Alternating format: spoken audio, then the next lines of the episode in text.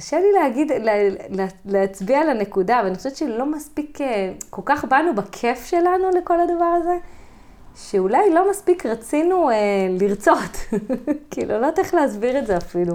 זה היה הרבה דברים שהם היו מובנים מאליו. היה לנו מובן מאליו שאנחנו טובות, היה לנו מובן מאליו שיש לנו את הכנרת, שיש לנו בכלל את החוג הזה, את הזכות להיות בדבר הזה. היום כבוגרת אני מבינה דברים שאז לא הבנתי. זה, זה כאילו נולדנו לזה. לא כל אחד נולד uh, בכנרת, לא לכל אחד יש את האופציה הזאת להיות uh, uh, עם סירה. זה היה משהו, לא, אולי לא הערכנו מספיק, אני לא יודעת איך להגיד את זה אפילו, אבל uh, כשהסתיימה התחרות, לא באתי ואמרתי, אוף, uh, יכולנו, יכולנו לתת יותר או משהו. אז באותו רגע נתתי את כל מה שאני יכולה, הייתי לגמרי שמה ולגמרי כיוונתי להיות אלופת עולם. אבל כשלא זכינו באליפות הזאת, זה לא, לא הלכתי עם איזה החמצה, הלכתי עם תחושה שנתתי את הכי טוב שיש לי. היום בדיעבד, כשאני יותר גדולה ויותר אה, אפויה, יותר, אה, יותר בוגרת, אני אומרת, יכולתי לתת יותר. זה, זה הכוונה שלי. אז באותו רגע לא הרגשתי את זה. היום אני אומרת, נראה לי שיכולתי להתאמץ עוד קצת.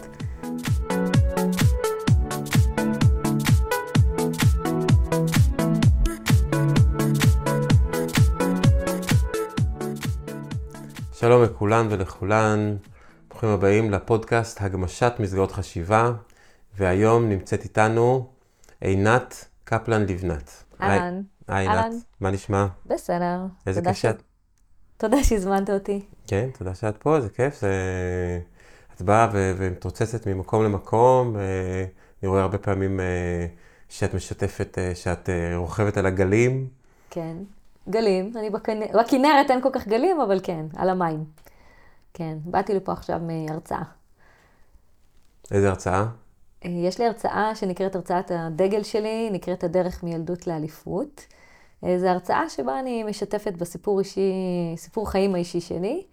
אה, היא נקראת ככה כי כשמה כן היא, היא מתארת את הדרך שעשיתי מלינה משותפת בקיבוץ גנוסר בכנרת. אה, ועד הרגע שבו הגעתי להיות אלופת ישראל במקום רביעי בעולם בשיט ומפרשיות, בצוות הנשי הישראלי הראשון שהשתתף בתחרויות גם בישראל וגם בעולם. אה, ומה אני עושה עם כל התובנות המדהימות שהים והכינרת והספורט נתנו לי בחיים, אה, איך אני מיישמת אותם היום כבוגרת, כאימא לארבעה, ומשתדלת להעביר את האהבה הגדולה שלי למים ולספורט גם ללקוחות שלי. איזה כיף, וגם למי שמקשיב, נראה לי אה, לתת השראה כל כך לאנשים, ובטח עכשיו, כאילו, אחרי שאת אח, את אחרי הרצאה, בטח כאילו אה, מלא אדרנלין, אה, והתרגשות כזאת, ולתת את, ה, את הדברים האלה, ולראות את הפרצופים של אנשים שהם קולטים וסופגים. נכון. בטח מאוד מרגש הזמן הזה. אז uh, האמת שעכשיו בדיוק הגעתי מהרצאה, שזה בבית ספר שבו כשסיימתי מקום רביעי בעולם, uh, במשגב, uh, זה הבית ספר שבו אני למדתי. אז מבחינתי זה בית, ושם ההתרגשות היא תמיד עוד יותר מתמיד. תמיד יש התרגשות בפרפרים שלפני הרצאה ואחריה, האמת ממש כמו לפני תחרות. אבל uh, כשאני באה למשגב, זה תמיד כזה, וואו, מרגישה שכאילו פורסים לי מין שטיח אדום. קודם כל, היום כבר יש לי שני ילדים שהם תלמידים בעצמם באותו בית ספר. אה, ותמיד כשאני באה, אני אומרת, מעניין האם הילדים שלי מסתכלים על זה, אמא פדיחה מרצה פה, או וואו, איזה כיף, אמא שלנו פה היום. אה, צריך לשאול אותם. אה, לא, הם מאוד גאים והם מבסוטים, הם שמעו את ההרצאה. ובאמת, כל פעם שאני באה לשם זה נורא נורא מרגש. בכלל, לעמוד מול בני נוער זה מצד אחד מאוד מאתגר. הקשב שלהם היום הוא לא גבוה, של כולנו. אמ, וגם הם במין התפרקות כזאת, הם כבר לא בכיתה ולא עם המורה שלהם, הם אה, וואלה, מול מרצה, מול במה, אני עומדת מעליהם ולפניהם.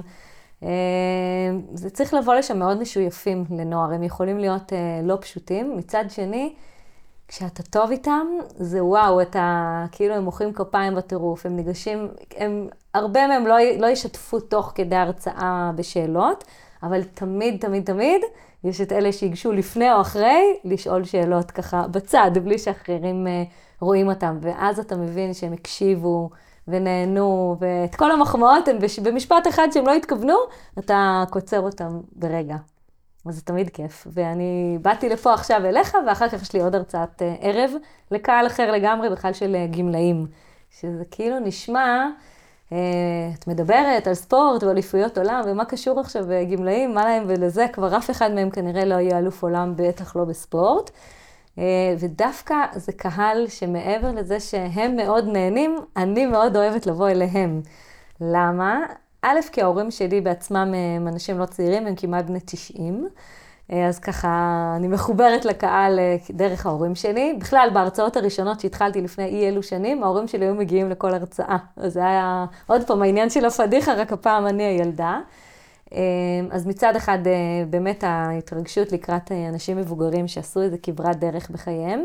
בנוסף, יש להם זמן, הם קשובים, אין להם את ההפרעות קשב שיש לדור שלנו, שיאללה, חצי שעה מספיק מיצינו.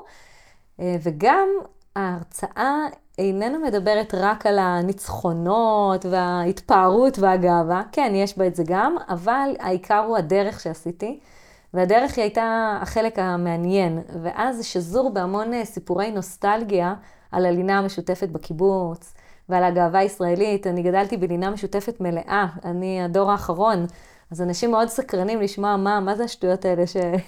איך גדלתם, מה יצא כבר מהאנשים האלה. אז הנה, יצאו גם דברים טובים מאוד, אני מסתכלת על זה בהיבט מאוד חיובי. אה, וזהו, וזה קהל שאני באה אליו המון המון המון, גם בקיבוצים, ביישובים, אה, בכל מקום, ותמיד תמיד הם אה, ממלאים לי מאוד את הלב. איזה כיף. בטח ניגע בחלק מהדברים במהלך השיחה. ככה, לפני תחילת השיחה, אני מאוד אוהב לעשות רגע של שקט. עוזר לנו קצת אה, להתחבר פנימה למה שעולה בנו עכשיו אה, מבפנים, ולא רק הדבר שתכננו להגיד אותו. וזה גם עוזר לקהל המאזינים והמאזינות ככה לשים בצד את כל ההתעסקות האחרת, את הדברים האחרים, להיות רגע בשקט ולהיות אחרי זה באיזשהו מוד של אה, הקשבה מיוחד לדברים חדשים שאולי הם ישמעו ואולי יעוררו השראה. אה, אשתי פעם לימדה אותי שזה שלא חשבתי על משהו, זה לא אומר שזה לא נכון. אז אולי הפעם יהיה להם איזה משהו מגניב שהם יוכלו לשמוע ממך, מהתובנות שלך, מהמסע שעשית אה, בעבר ועדיין עושה. אז איך את מתחברת לשקט? אמ, קודם כל, אני אוהבת שקט. אני קיבוצניקית, אני באה ככה מה, מהספר, מהרחוק, בשבילי לבוא לתל אביב עם כל הרעש של האמבולנסים והפיח, זה המון רעש. אמ, אחד הדברים שאני עושה גם היום בעסק שלי, מלבד ההרצאה שהרגע סיפרתי עליה, זה אני מדריכה חוויות מיוחדות עם גלשני סאפ. בכנרת, כמובן, לא עוזבים את המקור. ומה, ולמה אני כל כך אוהבת את הפעילות הזאת? לא משנה שעברו אצלי כבר אלפי אנשים במהלך הקריירה הזאת, זה כל פעם מרגש אותי מחדש. ולמה? כי אנשים באים והם לא יוצאים עם טלפון. הם במשך שעתיים עד שלוש נטולים, הם לא במסך. לא מעניין אותם, הם כאילו במין נתק כזה של רק להקשיב לי ולשקט ולכנרת ולציפורים. וזהו, ואז כשחוזרים פתאום לחוף, נניח אחרי טיול, שזה יחסית ארוך, זה שלוש שעות, זה אנשים בלי ניסיון קודם, שלא האמינו בכלל שהם יצליחו להיות על סף, ופתאום הם חזרו אחרי שלוש שעות ואומרים, מה, כבר נגמר? ואז הם אומרים לי, יואו, את יודעת, זה לא, לא, לא, לא, לא ניתן להבין ששלוש שעות הבן שלי, בן העשרה, היה בלי מסך, איך עשית את זה? עכשיו, לא עשיתי כלום. אתם עשיתם, אתם הבאתם אותו אליי, וזהו, בסדר, אני הדרכתי, אני עזרתי לו ליהנות. אבל זה מדהים איך השקט הזה גורם לנחת רוח ולחיבור משפחתי או צוות, אם באים מהעבודה, לא משנה, כל קבוצה שמגיעה אה, עם השילובים שלה, יוצרת את החיבור הזה בזכות השקט נטול המסכים. יש, כאילו, זה נותן לנו מין שלווה כזאת של אה, להיכנס לזה רגע, ואנשים לא מאמינים על עצמם גם שהם יצליחו להיות בסיטואציה הזאת. זה ממש, אני תמיד אומרת, סיימתם פעילות איתי, עשיתם וי על מדיטציה, פסיכולוג וחדר כושר. הכל ביחד. אז בעצם אם נמצה את הדברים, זה אחד מהדברים שעוזר להיות בשקט, זה לשים את המסך בצד. כל כך, הכי נכון בעולם, וזה כן. קשה לכולנו, לא רק לילדים, גם לנו כמבוגרים. זה נהיה לנו כבר אה, איבר בגוף. כן, להתחבר לאיזשהו מידע, לאיזושהי משמעות. אני אה, זוכר ממש סמוך לתחילת המלחמה, אז כל הזמן הייתי מקשיב ומרפרש על המבזקים, וגם אה, גרם הרבה שעות שאיבדתי בתוך הדבר הזה, וגם התשומת לב הולכת לשם, גם הכוונה, פתאום הכל, הכל מגיע מבחוץ, התחושות והרגשות והמחשבות שלי באות בגלל דברים שקיבלתי מבחוץ ולא מדברים שקיבלתי מבפנים. נכון, אתה כאילו, החדשות מעבידות אותך, במקום שאתה תעביד את ה... באמת כל היום מתבזבז, אנחנו לא שמים לב, ואני יכולה להגיד לך שבעלי למשל עובד בגליל עליון, ו... ושם כל רגע יש אזעקה. ואחת ההחלטות, נראה לי, הכי חשובות שלקחתי במלחמה הזאת בשביל להצליח לנהל את הבית שלנו עם ארבעה ילדים, בהתחלה כולנו היינו בבית, והוא נסע כל יום לעבודה, הוא מ-7 לעשירי. רגע אחרי שהוא התעורר, פתאום הוא ראה את זה, הוא, הוא לא חשב פעמיים, הוא ישר נסע למועצה, ו... ועוד לא הבנו בכלל את גודל הקטסטרופה והתהומיות הזאתי. וההחלטה הכי מהותית שלקחתי עבורי ועבור הילדים, זה לא לשים באפליקציה של פיקוד העורף את קריית שמונה. כי אחרת כל רגע שומעים, עכשיו נגיד אתמול הייתה אזעקה והוא היה בבית, אז אצלו בטלפון חייב התראות. פתאום כזה כולם, מה קרה? הם יודעים שאני לא שמה את זה, אני גם מכבה את הטלפון בלילה לגמרי. לא על שקט ולא על רטט, כלום. שקט. מי שרוצה ממש להשיג אותי, יסתדר, ימצא, לא יודעת, מה כבר יכול להיות מאוד מאוד דחוף. יותר חשוב בעיניי השקט הנפשי הזה, שלפחות יהיה את השש-שבע שעות האלה שישנת נורמלי, כי אם קרתה איזה קטסטרופה, לפחות שתקום בבוקר, יהיה לך את הכוח, כי ישנת. אה, נכון, הרבה אנשים אה, מכורים לחדשות. אני לא, אני לא רואה טלוויזיה ולא מקשיבה חדשות, גלגלצ, אני שומעת שירים, ואם יש משהו תוך כדי, בסדר, אבל אני לא, פעם ביום נכנסת לוויינט להתעדכן, וזהו. את יכולה להקשיב ל-88, שם אין חדשות בכלל. זה מה ששמעתי בדרך אה, כן, לפה. כן. כן. אבל בצד השני את מקבלת את דורי בן זאב. אבל טוב, אז רגע של שקט אנחנו נעשה עכשיו.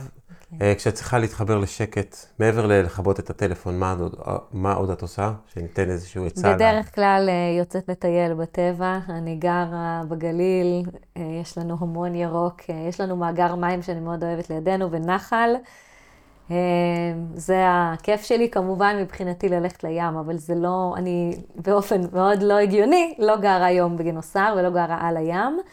אה, ולכן זה מצריך מנסיעה. נסיעה זה הכי לא שקט בעולם, זה בעיניי אחד הדברים בישראל שהם הכי, אה, זה כמו חדשות, זה סיוט, יש כל הזמן פקקים וכל הזמן אסונות. אין, להיות בכביש זה הכי גרוע שיש, זה הכי לא שקט בעיניי. ולכן אם אני צריכה ממש להירגע, יש לי כמה דברים, או שאני יוצאת לאימון ריצה אצלנו בטבע, או הליכה, או שחייה. אני פעמיים בשבוע, שמונה וחצי בערב, שני וחמישי, לא בבית, לא משנה אם יש ילד אחד, תינוק, עשרה, ארזתי, ביי, לא צריך אוזניות, אין מסכים, שוחה, שעה, וחוזרת הביתה נקייה. זהו, זה השקט שלי. איזה תענוג, איזה כן. תענוג.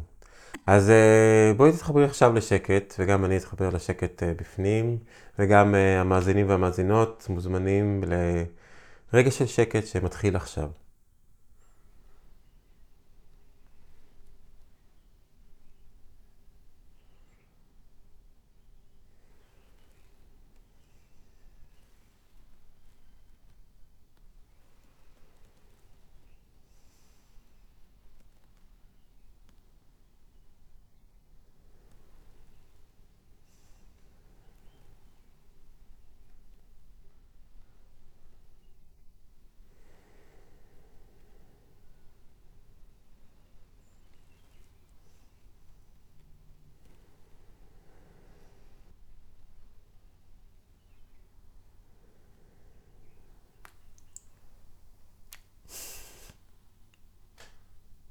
מה מצחיק?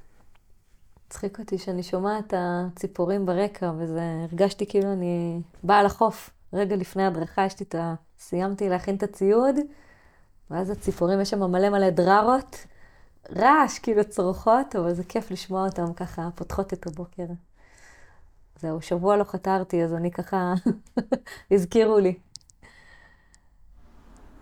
מה זה עושה לך כשאת, כשאת בים, במים? וואו, זה, זה ממלא. אין, אין, איך, איך אני אסביר את זה? זה? זה המקום שלי, זה הבית. אני מרגישה הכי, הכי בטוחה בעולם. אה, כשבן אדם בא ואומר לי, תקשיבי, אני לא יודע לשחות, אין סיכוי שאני אעשה את זה, אין לי כאילו מלא מלא אלוהים ופחדים, גם לי היו. שאף אחד לא יחשוב שהגעתי למה שהגעתי ולא היו אסונות בדרך. היו. נשאיר אתכם במתח, אבל היו. אה, ועוד ביום הראשון שלי בקריירה כבר התחילה ברגל שמאל. ועדיין, אה, עם כל ה... אה, לפעמים זה אפילו משאיר לנו טראומות, וגם לי, אני לא שונה מאף בן אדם אחר, כולנו סוחבים איתנו דברים לכאן או לכאן. עדיין, כשאני מגיעה למים, זה כאילו נראה לי הכי בטוח בעולם. אין לי איך להסביר את זה, גם שהיה מסוכן ויש רוח חזקה או גלים או משהו, זה עדיין נראה לי יותר בטוח מלנסוע בכביש. אוקיי? Okay, כזה. ואני חושבת שזה משהו שגם תמיד הלקוחות מציינים, איך, איך יש לך את הסבלנות הזאת? עשינו כל כך הרבה שטויות ולא הקשבנו לך? איך לא צעקת עלינו? איך לא יצאת מהדעת? זה הרי מחרפן שמישהו נותן לך הוראות ולא זה. אומרת, כי אני, כאילו יש לי את הרוגע הזה של, ה, של הכנרת, שאני אני יודעת שזה גם לא יעזור. אוקיי, לפעמים אני גם צועקת, אני לא אגיד שלא, אבל כשאני בהדרכה, כשאני במים, לא מצאתי את עצמי בחיים צועקת על הכוח. לפעמים יוצא קול גבוה, חזק אולי מהעניין של, ה... של המים, רעש, שהבן אדם ישמע, הוא לא תמיד שומע, לפעמים הוא קצת רחוק. אבל לא, לא, לא מצאתי את עצמי בחיים כועסת על מישהו, תעשה כבר, כאילו, בכזה. כאילו אין עצבים שם, הכל אה, על מי מנוחות שכזה. זה ממש תרופה, אין, אין, אין לי איך להגיד את זה. זה אחלה, אחלה תרופה. כן, והכנרת בכלל תרופה גם המים הם נעימים ו... אני חושב שהם גם, יש להם איזושהי איכות ריפוי. אני זוכר שהבן שלי נפצע בקרסול, כשהוא היה מאוד צעיר, והפצע נשאר איתו הרבה זמן, ואז uh, הגענו לכנרת, וממש, את, ממש, ממש, זה היה ממש, uh, היה מאוד ברור שמיד לאחר הטבילה בכנרת, התחיל uh, להירפות הפצע. זה מעניין, כי יש הרבה אנשים שנורא חוששים שהיא מאוד מזוהמת וכל מיני כאלה. אה, אני לא רואה את זה, כלומר, אני כן יכולה לראות שקיות של במבה מתעופפות, אבל זה לא בא מהכנרת, זה בא מאיתנו, בני אדם. אה, למים יש סגולות ריפוי, הרוגע הזה, גם עצם זה שהוא בא ועשה איזושהי פעילות גופנית, הוא שחה בכנרת, או לא יודעת, עשה סאפ, לא יודעת בדיוק מה הוא עשה שם, עצם זה שהוא הלך לשם, ההליכה, בכלל, כשאנחנו עושים פעילות גופנית, משתחרר לנו אנדרופין, והאנדרופין הזה, אחת, ה, ה, אחד התכונות שהוא, שהוא עושה, שהוא כמו סם שלנו בגוף, זה בעצם שעוזר לנו להתגבר על פצעים וכאבים. זה, זה משהו מדעי, זה לא אני. וכנראה שגם זה שהוא בא לכנרת, אה, הוא, הוא שכח מהצרות, והוא לא התמקד בכאב, ולא התמקד ביופי שלה ובקסם שלה. אה, וזה לכשלעצמו מרפא. אני יכולה לגמרי להתחבר לזה. יש, אתה יודע, היה את הנגיף הזה של העיניים, לא יודעת אם שמעת. שלושה, הערוץ החדשות, שלושה אנשים אה, דיווחו שהם רחצו בכנרת ויש להם איזשהו אה, נגיף בעין שגרם להם לבעיית ראייה. שלושה מתוך מיליונים שהיו בעונה הזאת בקיץ, כאילו, בסדר, כמה אנשים מתים בכביש או בקורונה או לא משנה ממה. זה מין כזה סתם הפחידו, ואז אנשים לא, לא אמרו מה קורה עם זה. יש עדיין את הנגיף, לא יודעת, אני לא משרד הבריאות, אם זה היה כל כך מסוכן, היו צריכים לסגור את הכנרת. אבל מעולם לא סגרו אותה. ואז הם כאילו באים ואומרים, באמת על מה דיברו? כאילו, כמו שאמרת, הוא שכח מכל הדברים האלה. היא באמת מאוד קסומה. למרות שיש הרבה אנשים שהרוב, אה, מאיך שאני חווה את זה, מעדיפים עדיין את ים תיכון על הכנרת. אני לא, אני לא יכולה להבין איך בן אדם שנולד בכנרת, תמיד ש... כשהיינו באים לתחרויות בתור ילדה הייתי בשייט, אז כל פעם שהיינו באים לתחרויות והיינו פוגשים את החבר'ה מים תיכון, אומרים לנו, אה, ah, הנה האלה מהשלולית הגיעו. אז uh, כאילו היה נחשב ירוד כזה. ואני לא רואה את זה. אני כאילו, אם תיתן לי עכשיו כנרת או תיכון, אין לי בכלל התלבטות. אבל אח שלי למשל, שהוא מדריך גלישת רוח, הוא מדריך בים תיכון. מבחינתו, הכנרת, אם היא לא מלאה עד הסוף, היא לא כיפית. ככה הוא רואה את זה. וגדלנו באותו בית, שנינו מאותו ספורט, ו... אז אה, לא כולם רואים בכנרת כזאת קסומה, כמו שאני רואה בה, אבל אחריי כולם אה, מתחברים לזה. גדלתם באותו בית, אם זה לינה משותפת, אז זה, בעצם גדלתם באותו קיבוץ, הייתם הרבה בבית, הייתה הרבה השפעה של הבית על, קודם על, כל, על אה, הצמיחה? עד, אה, קודם כל זו שאלה מאוד יפה. זה נכון שהוא היה בכיתה שלו, בבית ילדים שלו, ואני בבית ילדים שלי.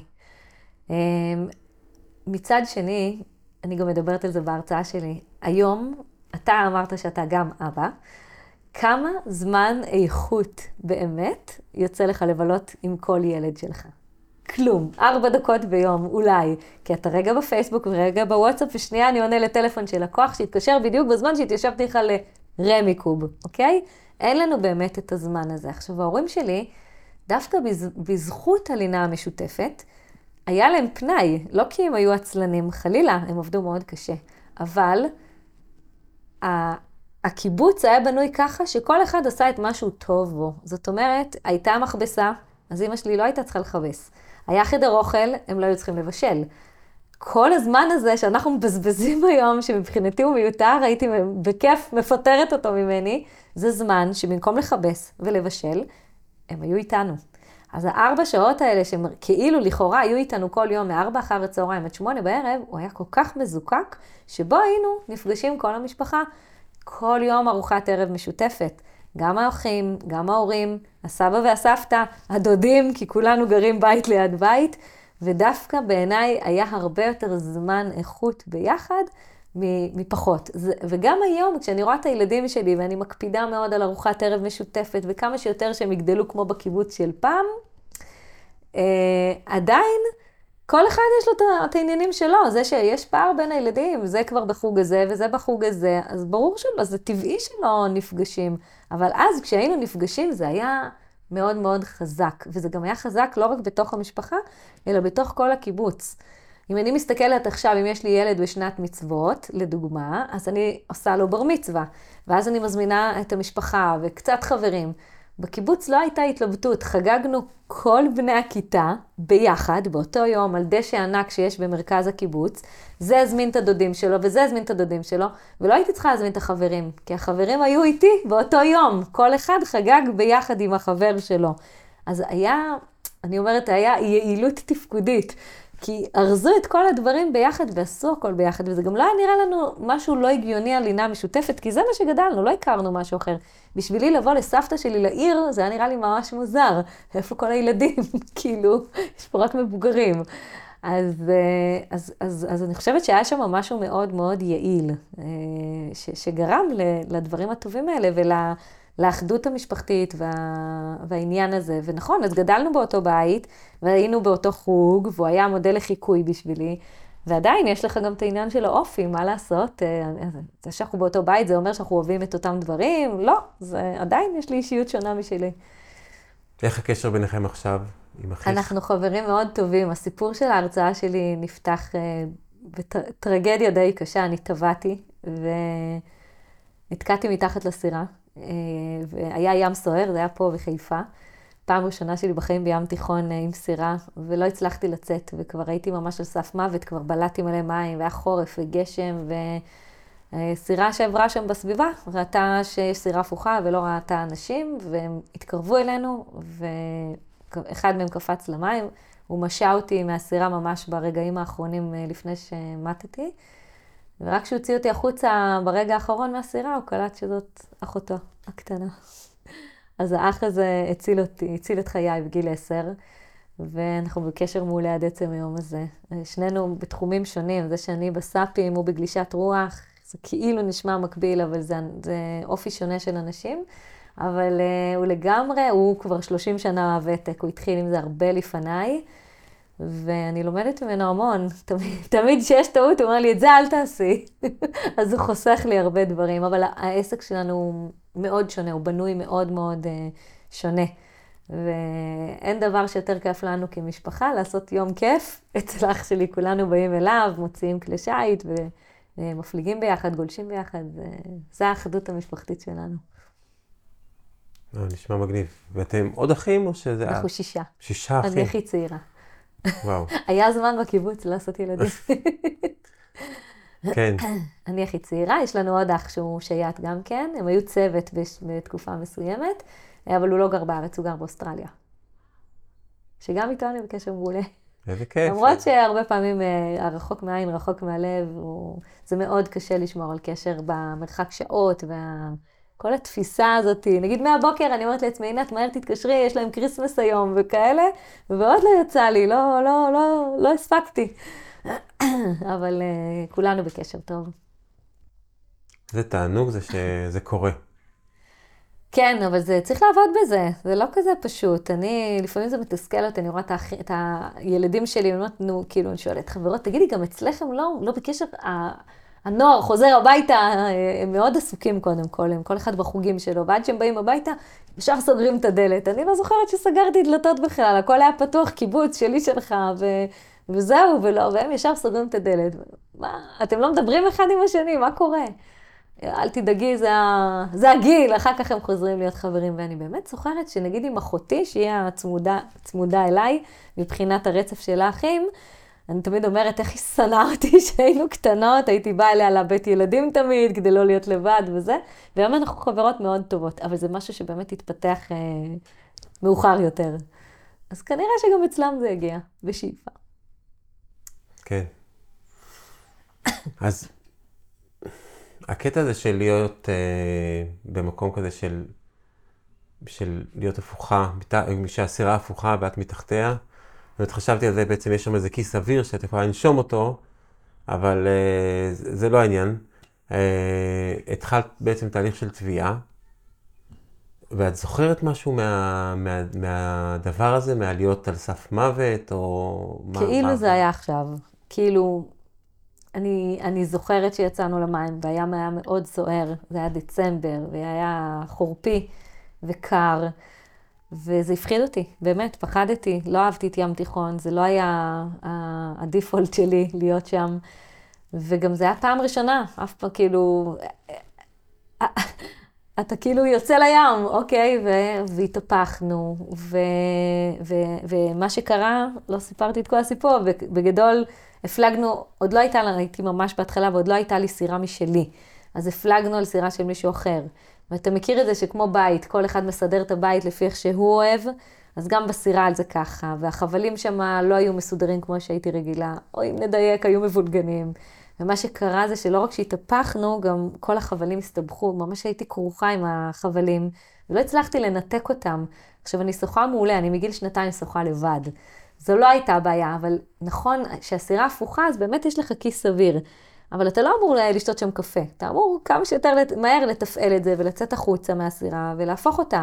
ולא הצלחתי, כי כל פעם שניסיתי לצלול מתחתיה, נשאבתי חזרה פנימה, וזה, וחגורת הצלה שלא נותנת לך, הכל שם מסתבך לי, ו- וקר, חורף, דצמבר. זה היה מאוד מאוד מלחיץ, מאוד מאוד מלחיץ. וגם השותפה שלי לא הבינה מה קורה. איפה את? כאילו, היא, היא בחוץ. ומחכה שאני אעשה את מה שאני אמורה לעשות, לכל אחד יש את התפקיד שלו.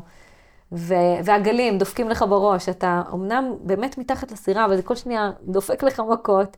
זו תחושה מאוד, אה, מאוד חסרת אונים. אני חייבת להגיד שאחרי השביעי לאוקטובר, כאילו שכל פעם קראתי את הסיפורים על הממ"ד, זה, זה הכי, זה ממש עורר את זה בי. כאילו, הרגע הזה שהם כולם מתארים שהבתים עלו באש.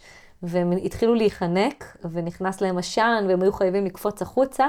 אני כל הזמן ניסיתי לדמיין את הסיטואציה הזאת, ו- וזה מה שזרק אותי לשמה, להיחנקות הזאת, החוסר אונים הזה שאתה חייב אוויר, ואתה לא יודע מאיפה הוא יגיע לך. אמ, זה, זה באמת היה אירוע מאוד אה, לא פשוט. יצא לך אה, לטפל בו איכשהו? זאת אומרת, היה שם איזושהי הבנה של, של המצב שהיית בו? זאת אומרת, מצד המאמנת, האימא, אחיך? לא, בקיבוצים זה כזה, אני תמיד אומרת, פעם היינו קשיחים, זה היה כזה, אין פסיכ... עד אז לא היה פסיכולוג ספורט, ואתה יודע, מי שלא בסדר הוא פסיכי, כאילו זה ה... לא כל כך נהגו לטפל בדברים האלה. אה, עם אח שלי ככה דיברתי על זה, בטח כשיצאתי עם ההרצאה וכולי. אה, אני כן אגיד לך ש, שזה הפחיד אותי אחר כך אה, להתהפך. זה לא משהו שחובה שיקרה. וככל שהייתי יותר בספורט הזה, די מהר פיתחנו שיטת הפיכה חדשה של הסירה שלנו, אני, אני והשותפה שהייתה איתי, אה, כדי להימנע מהדברים האלה. וכל הזמן כשהיינו מראים, עושות את זה, זה, המאמן שלי היה נקרע מזה מצחוק, כי זה משהו שהתאפשר בגלל שהיה פער מאוד גדול אה, בגודל ביני לבינה. אז מין שיטה כזאת שהצחיקה אותנו כל פעם מחדש וכל פעם עבדה. אז היא איכשהו בשבילי, היא הייתה מין סוג של ריפוי כזה. אבל uh, זה כן משהו שאתה סוחב איתך, ואתה, זה מלחיץ להתהפך uh, ככה, אבל זה לא, זה לא רדף אותי, זה לא משהו שגרם לי, uh, אני תמיד אומרת, הייתה טראומה אחרת בשביל לרפא את זה, כל פעם החלפנו במשהו אחר. אתה לא באמת מתעסק עם זה. כשיש לך מין חלום, מין רצון, סתם דוגמא, נגיד אצלי להיות אלופת עולם, או אני אגיד משהו אחר, אצלי כל כך אהבתי את הכנרת ואת ה, את ה, את החוג הזה, שלא התעסקתי במה לא עובד לי, אלא בוא נראה איך אני מתקדמת כדי אה, לנצח ולהצליח ולעלות לשלב הבא ולהגיע לעוד תחרות ועוד אליפות עולם. כל הזמן הסתכלתי קדימה ולא הסתכלתי אחורה. ויכול להיות שזאת הייתה הפסיכולוגיה של הריפוי. ואולי זה שהיום אני מלמדת אנשים על סאפ, זה, זה הריפוי האמיתי לדבר הזה. באים אליי המון אנשים שלא תמיד הם מספרים את זה לפני. אבל הרבה אנשים שחוו איזושהי טראומה בים תיכון, טבעו, או סתם יצאו לסאפ ללא הדרכה ו- וכל הזמן נפלו למים, וזה כבר עשה להם פחד נורא גדול. ואיכשהו השתכנעו לבוא נגיד, שמעו המלצות, או, או שדיברו איתי בטלפון ואמרתי להם, הסברתי להם מה בדיוק עושים, ונתנו בי את האמון והגיעו, ועלו על הסאפ. ו- ואז הם אומרים, וואו, באמת, זה, זה, זה שינה לנו את כל התפיסה. יש המון אנשים כאלה, המון. לא ידעתי שכל כך הרבה אנשים טבעו, חשבתי שאני היחידה שטובעת בים. אבל הים הוא דבר מאוד מסוכן, והכנרת גם, גם כן, זה, היא מאוד משלה. אנשים כאילו, אה, נצא עם מזרון ים, נצא רגע עם סאפ, הכל זה, היא, היא יכולה להיות מאוד קטלנית, צריך מאוד להיזהר. פגשת את זה בכנרת? ברור, אבל אני מכירה אותה. תראה, פעם זה היה בשתיים בצהריים אה, חוק, כזה כולם ידעו, היום, היום הכנרת, אה, אני אומרת, היא יותר אכזרית, כי הרוחות הן מגיעות עוד יותר בבום מפעם, וגם לא תמיד הן לפי התחזית. אני, אני למשל ביולי, זה חודש מאוד קשה לי לעבודה. הרוחות מתחילות היום הרבה יותר מוקדם, פתאום בעשר יש כבר רוח חזקה. ואתה מתלבט, מה, אנשים כבר הגיעו, או אתה רואה את התחזית יום לפני, אתה אומר, אולי זה לא מה שיהיה, או שאתה רואה שהתחזית אומרת, טוב, זה יתחיל באחת, אני כבר יודעת שאחת זה כבר עשר, אז אני, בטח שאני פוגשת את זה כל פעם. לא קורה לי ש... קרה לי פעם אחת, שיצאתי עם לקוחות וראינו, ידעתי שתתחיל רוח, אמ, והתחילה באמת יותר חזק ממה שצפיתי, ויותר מוקדם ממה שצפיתי. אבל אני כן עובדת במשנה זהירות. אני תמיד עם טלפון, אני בטווח של דקת קריאה אליי עם סירת מנוע או אופנוע ים. אני לעולם לא יוצאת uh, בלי זה. ואגב, בגלל זה אני מאוד מאוד אוהבת ומנסה לשדל את הלקוחות, למרות שזה לא קל, לבוא לפעילות זריחה. הים רגוע, אפס רוח, אפס בעיות, תמיד תמיד היא רגועה. אה, וזה קסם מטורף. זה כאילו, קח את כל מה שאמרתי, תשפוך לזה צבע. זה כזה. ואז אין בעיה, זה תמיד עובד, זה תמיד שקט, וזה מאוד קשה לקום מוקדם בבוקר ושתיים בלילה כל יום. אבל מי שמשתכנע אומר, וואו, תודה ששכנעת אותי. זה, זה תמיד התגובה. בטח מי שאין לו איזושהי מטרת על כזאת, כמו שהייתה לך, אז אה, לקום מוקדם או לעשות דברים שהם... אה, כאילו, הרבה פעמים דברים פיזיים, או דברים שכאילו לצאת שקר. מאזור הנוחות, שקר, אה, שכולם ישנים, פתאום לצאת ולהתאמן, כשהיה לך את המטרה הזאת. שהיה לך בראש שאת רוצה להיות אה, אלופת העולם, אלופת אירופה, לא יודע מה, מה היה לך בראש שם. אני חושבת שכל אחד חייב שכל הזמן תהיה לו מטרה בראש. לא משנה, אני לא קוראת לזה מטרה, אני קוראת לזה חלום. זה יותר קל, יותר רך. אה, בעלי תמיד צוחק עליי, איך שאנחנו חוזרים לאיזה טיול משפחתי או משהו, הוא רואה אותי כזה חולמת, הוא אומר לי, מה, מה, מה החלום הבא, מה הטיול הבא? עוד לא חזרנו, היא כבר מסכמת. הוא תמיד צוחק אליי. ברור, את זה כבר, זהו, מבחינתי ברגע שנסענו אל הדרום לאיזה טיול שרציתי, כבר, כבר זהו, מבחינתי עשינו אותו, בוא נחשוב מה הדרום הבא, או סתם נתתי דוגמה, כי אני מאוד אוהבת לטייל במדבר. אבל uh, אני חושבת שאם אין לך סיבה לקום בבוקר, אתה לא תקום בבוקר. זה מאוד מאוד uh, משפיע.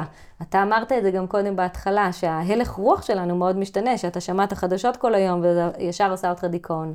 נכון, וזה גם לא תורם לכלום, כאילו, מה, אוקיי, זה מאוד קשה ומאוד עצוב לשמוע, לפתוח היום את ה-ynet ולראות ש-13 חיילים נפלו בסוף שבוע, זה מטורף, זה מספר מצמרר. ועדיין, זה לא היה עוזר לי, זה לא, לי אין מה לתרום, אוקיי? אז אני יכולה לכבס להם, ויכולה, אין לי, אני לא אעשה צו 8, אני לא עושה מילואים. זה לא יעזור שאני אכנס לבאסה הזאת ואקרא את החדשות האיומות האלה. אה, זה אולי יגרום לי, אוקיי, לא להעלות איזה פוסט שתכננתי שקשור לעסק. יכול להיות. אבל זה לא יעזור לי להיות בדיכאון מהדבר הזה, זה דיכאון. זה, זה, זה באמת, אני צריכה לנהל משפחה וילדים ועסק וכולי. מה זה עוזר לי? ש... ככה אני מסתכלת על זה, ואז אני פשוט נקייה מזה. אבל אתה חייב שיהיה לך את ה... את הלמה, אני, זה לא סתם אומרים, אתה חייב שיהיה לך את הלמה כדי ש... את האיך תמצא כשיש לך את הלמה. זה ממש נכון, כאילו אם, אם אומרים לי משהו, לא, אבל את לא יכולה. כאילו, סתם, אני אתן לך דוגמה, עכשיו ניגשתי, שב... בדיוק ביום חמישי קיבלתי את המייל הכיפי, אה, ניגשתי לזה מכרז מאוד גדול של אה, אטרקציות למשרד הביטחון. זה אומר שהצעתי את עצמי בתור עושה, מפיק, לא מפיקה, מעבירה ימי גיבוש. עם הסאפים לצוותים בצה"ל, בצבא. עכשיו, בדרך כלל זה מכרז ענק, מטורף, שניגשים אליו כל מיני עסקים מאוד ותיקים או מאוד גדולים. אני עסק של יחיד, one, one woman show, זהו. מה קשור עכשיו? מה, כולם, איך תעברי את כל הבירוקרטיה וזה? אז הנה, קיבלתי את המייל המיוחל, זכית במכרז. אני אומרת, למה שלא? מה, מה, מה, אני חייבת להיות איזה מלון פאר שמארח את או לא יודעת, איזה זמר ידוע, לא, אפשר לעשות. אה, ולא קיבלתי את הלא הזה, אז ישבתי וקראתי את האלפי דפים של המכרז המתישים, של בן אדם קטן ופשוט, זה מאוד קשה. ועוד עורך דין, ועוד חתימה, וזה מאוד מתיש. אבל היה לי ברור שנגיד, אוקיי, אחרי המלחמה, צוותים בצבא, אין דבר שיהיה להם יותר מאוורר וכיפי ומצחיק ומגבש, מלבוא לחתור על סאפ איתי במשך שעתיים ולעשות איזושהי אה, כתבי חידה או משהו, לא משנה מה אני עושה שם. כל כך הבנתי שזה ה, הדבר שהם צריכים אותו, אפילו תוך כדי המלחמה, שאמרתי, יאללה, אני אתאמץ בשביל זה. וזה היה נורא מתיש, אני לא אגיד, ישבתי על זה המון זמן, אבל המייל המיוחד הזה שהוא מגיע, זה עושה לך את הוואו. עכשיו נפתור את איך מגישים את זה, ואיך... זה עוד לא לגמרי מאה, כן? זה לא שעכשיו אה, מיליון חיילים עומדים בתור ובאים לעשות איתי סאפ, הדרך עוד ארוכה. אבל לעבור את המכרז הזה, זה משהו שהוא נותן לך את ה... הוא היה אליפות עולם של נגיד לאותו שבוע. ובשבילו קמתי בבוקר, בשביל, למרות שזה סיוט, זה סיוט, אף אחד לא נהנה לעשות מכרזים. אבל אתה מסתכל תמיד על, ה, על הסוף, מה זה ייתן לי? מה, מה יצא לי מזה? אני, מה יצא לי מזה? האמילי הזה? אז אני חושבת שזה נכון לכל דבר בחיים. אם, אם הבן שלי בא ואומר לי, אמא, אני לא יכול יותר, אני חייב להוריד, לא יודעת, לרדת מחמש יחידות לארבע יחידות. תחשוב רגע מה זה נותן לך, אין בעיה שתרד, לרדת זה מאוד קל. אבל תראה רגע אם החמש נקודות האלה, יחידות, נותנות לך משהו בחיים, מה זה ייתן לך? זה יקל עליך אחר כך, זה יפתח לך דרכים בצבא, לאיזה תפקיד מעניין. אם לא, תסתכל עליך, תעשה מה שפשוט לך, למה להתאמץ? אבל אם זה פותח, שווה לך, זה מה שאתה רוצה לעשות, אז תעשה את זה. וככה אני מנסה להראות להם את הדרך, איך אני פועלת. יש דברים שאני מוותרת, שהם לא, באמת, וואלה, למה אני צריך את זה? מיותר, ביי. באיזה גיל זה עלה לך שאת רוצה להיות אלופה? אני לא יודעת להגיד לך גיל מסוים, אני כן יודעת להגיד לך שמאוד חיכיתי להתחיל את החוג, כי ראיתי את שני האחים שלי שכבר היו שייטים, וזה היה להם כזה, תמיד הייתי רואה את הברק הזה בעיניים שלהם, וזה מאוד עשה לי את זה. אז בגיל 10 הצטרפתי כמו כל הילדים שהצטרפו בגינוסר, אז בימים ההם. אה, ואני חושבת שזה לא שהתחלתי, אתה יודע, יש את הילדים שבכיתה ט' קוראים את כל הבטאונים של חיל אוויר, והם יודעים, אנחנו רוצים להיות בקורס טיס. אז אני לא התחלתי מתוך, באתי לחוג כי מאוד אהבתי את המים, את הכנרת ואת הספורט, וזה היה נורא יפה בעיניי לראות את כל הסירות במים וזה. זה היה מבחינתי, להתחיל את החוג. ולאט לאט התגלגלתי מזה, הייתי טובה והייתי כישרונית, וראיתי שוואלה, די בקלות אני מגיעה להישגים טובים. אז עם האוכל בא התיאבון. אבל לא התחלתי ברצון הזה להיות אלופת, אה, אלופת עולם. גם לא אלופת ישראל, זה משהו שהלך ונבנה עם הזמן. גדלתי לתוך זה, נגיד את זה ככה. גם יש הרבה שייטים שגדלו עם זה מההורים, שההורים נורא בלחץ, ומה, אתה חייב להתאמן עוד, ואני אקח אותך ואעשה אותך. וואלה, ההורים שלי לא היו מעורבים. כאילו, בקיבוץ לא היה להם אפילו אוטו להסיע אותי, אם הם רצו לתת לי אימון אקסטרה, לא היה להם. אנחנו היום, כל היום נהגי מוניות, מסיעים, מחזירים את הילדים. אה, יאללה, ותן עוד איזה קונצרט, עוד איזה זה. נהגי מרוצים. אנחנו נוהגים והם מרוצים. מרוצים, כן, זה משפט שאומרים לי אותו הרבה בהרצאות, הגמלאים, על הילדים, לא על הנכדים, שהם פותרים את הילדים שלהם מלהסיע את הנכדים.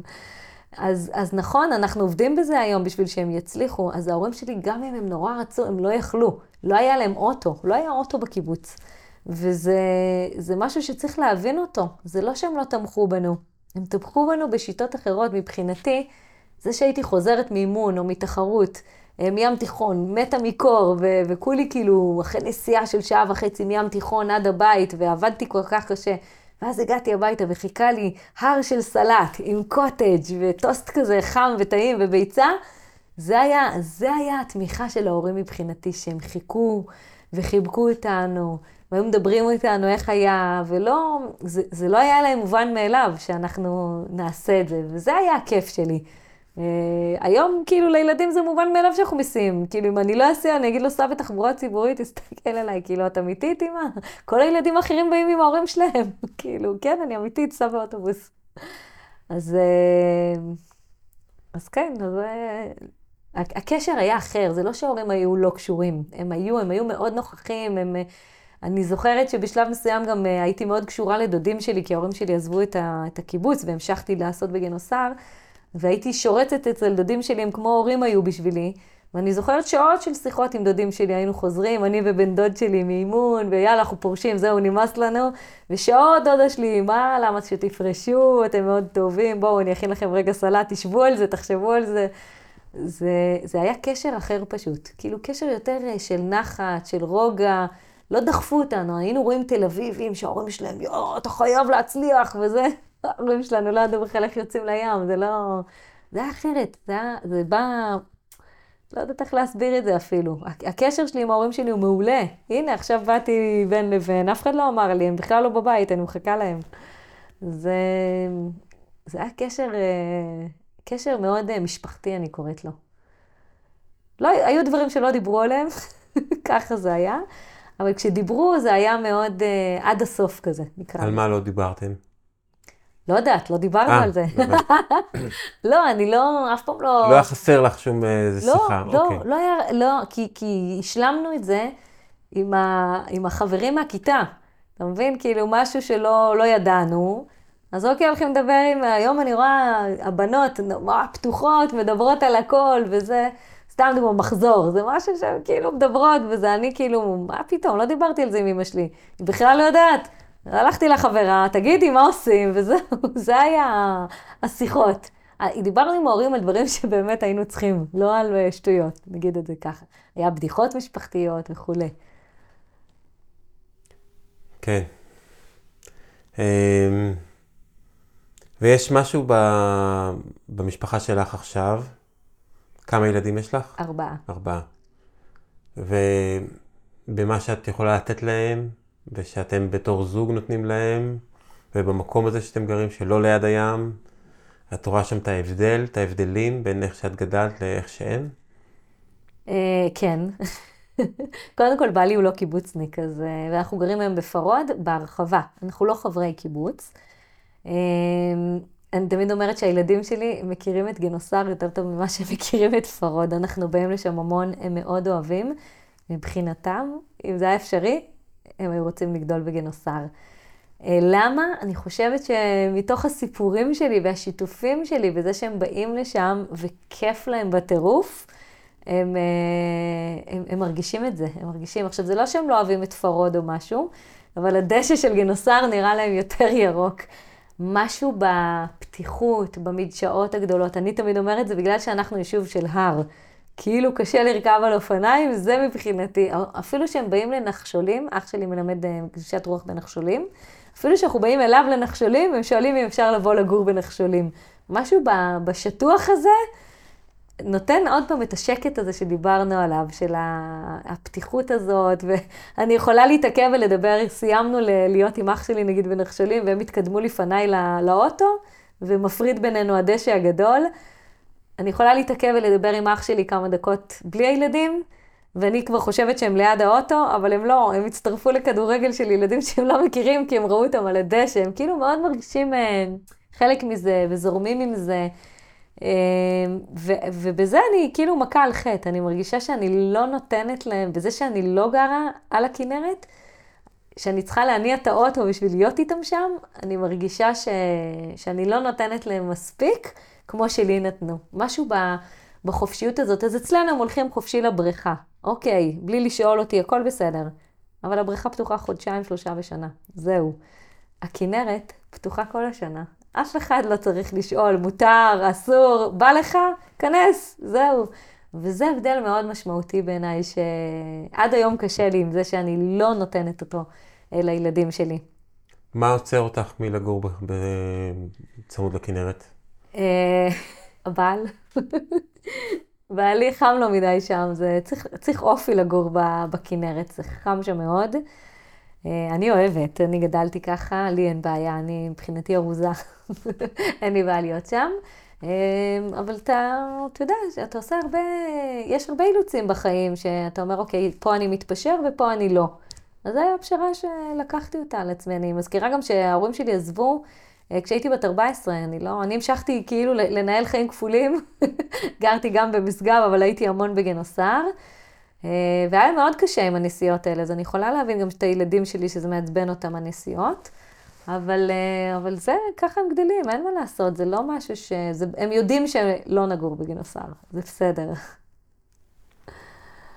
כן, זה מקום כל כך יפה ונעים. זה מקום יפה ונעים, אבל uh, הרבה אנשים שאני בקשר איתם תמיד אומרים לי, אל תסתכל בקנקן, אלא במה שיש בו. בכל מקום יש את הבעיות שלו, ואנחנו באים לשם היום בתור uh, נופשים, נקרא לזה, באים לאחים, לדודים וכולי, זה כיף.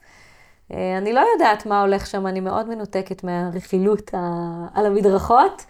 ואני לא יודעת אם, אם לאנשים כיף או לא כיף. יש את אלה שיגידו, וואו, זה גן עדן, ויש כאלה שיגידו, אה, זה כבר לא מה שאת זוכרת. תמיד אנחנו נתרפק על הנוסטלגיה, כן. ובמבט לאחור אה, נדע ש... יש, יש, לי, יש לי חברה מפרוד, שהיא מבארי במקור, ועוד הרבה לפני המצב הנוראי שאנחנו עכשיו, כל פעם הייתי אומרת לה, וואו, בארי זה קיבוץ כאילו מושלם כזה, ויפה, וזה, אז היא אומרת לי, עינת, אני אומרת לה, איך, איך, איך עברת לגור בפרוד וזה? אז היא אומרת לי, את שואלת, איך את לא גרה בגינוסר? אז אני אומרת לה, לא יודעת, בעלי לא רוצה, זה מין תירוץ שנוח לי להגיד, זה כאילו לא, לא אשמתי. אין לי אחריות, התפשרתי בשביל להיות איתו. אבל מה התירוץ שלך? אז היא אומרת לי, שמעי, נגור בבארי 90% מהזמן גן עדן. אבל העשרה אחוז גיהנום האלה, לי לא שווים את זה, ולכן אני לא שם. אז אני לא, לא רואה את זה ככה, כאילו שם יש את ההשלכות של זה כבר שנים, הם אה, שומעים את הבומים, והיא אמרה, הייתה אומרת את זה הרבה לפני uh, כל מה שקרה. אז לי אין את זה על גנוסר, בעיניי אין שם גיהנום, אבל רציתי לחיות עם בעלי, ובעלי מבחינתו לגור בגנוסר זה היה, לא יקרה. אז בסדר, אז מכאן התקדמתי. כן. אני עוד מנסה לפעמים, אני לא שחררתי. מה יש לך, מה הקונצים שלך לנסות?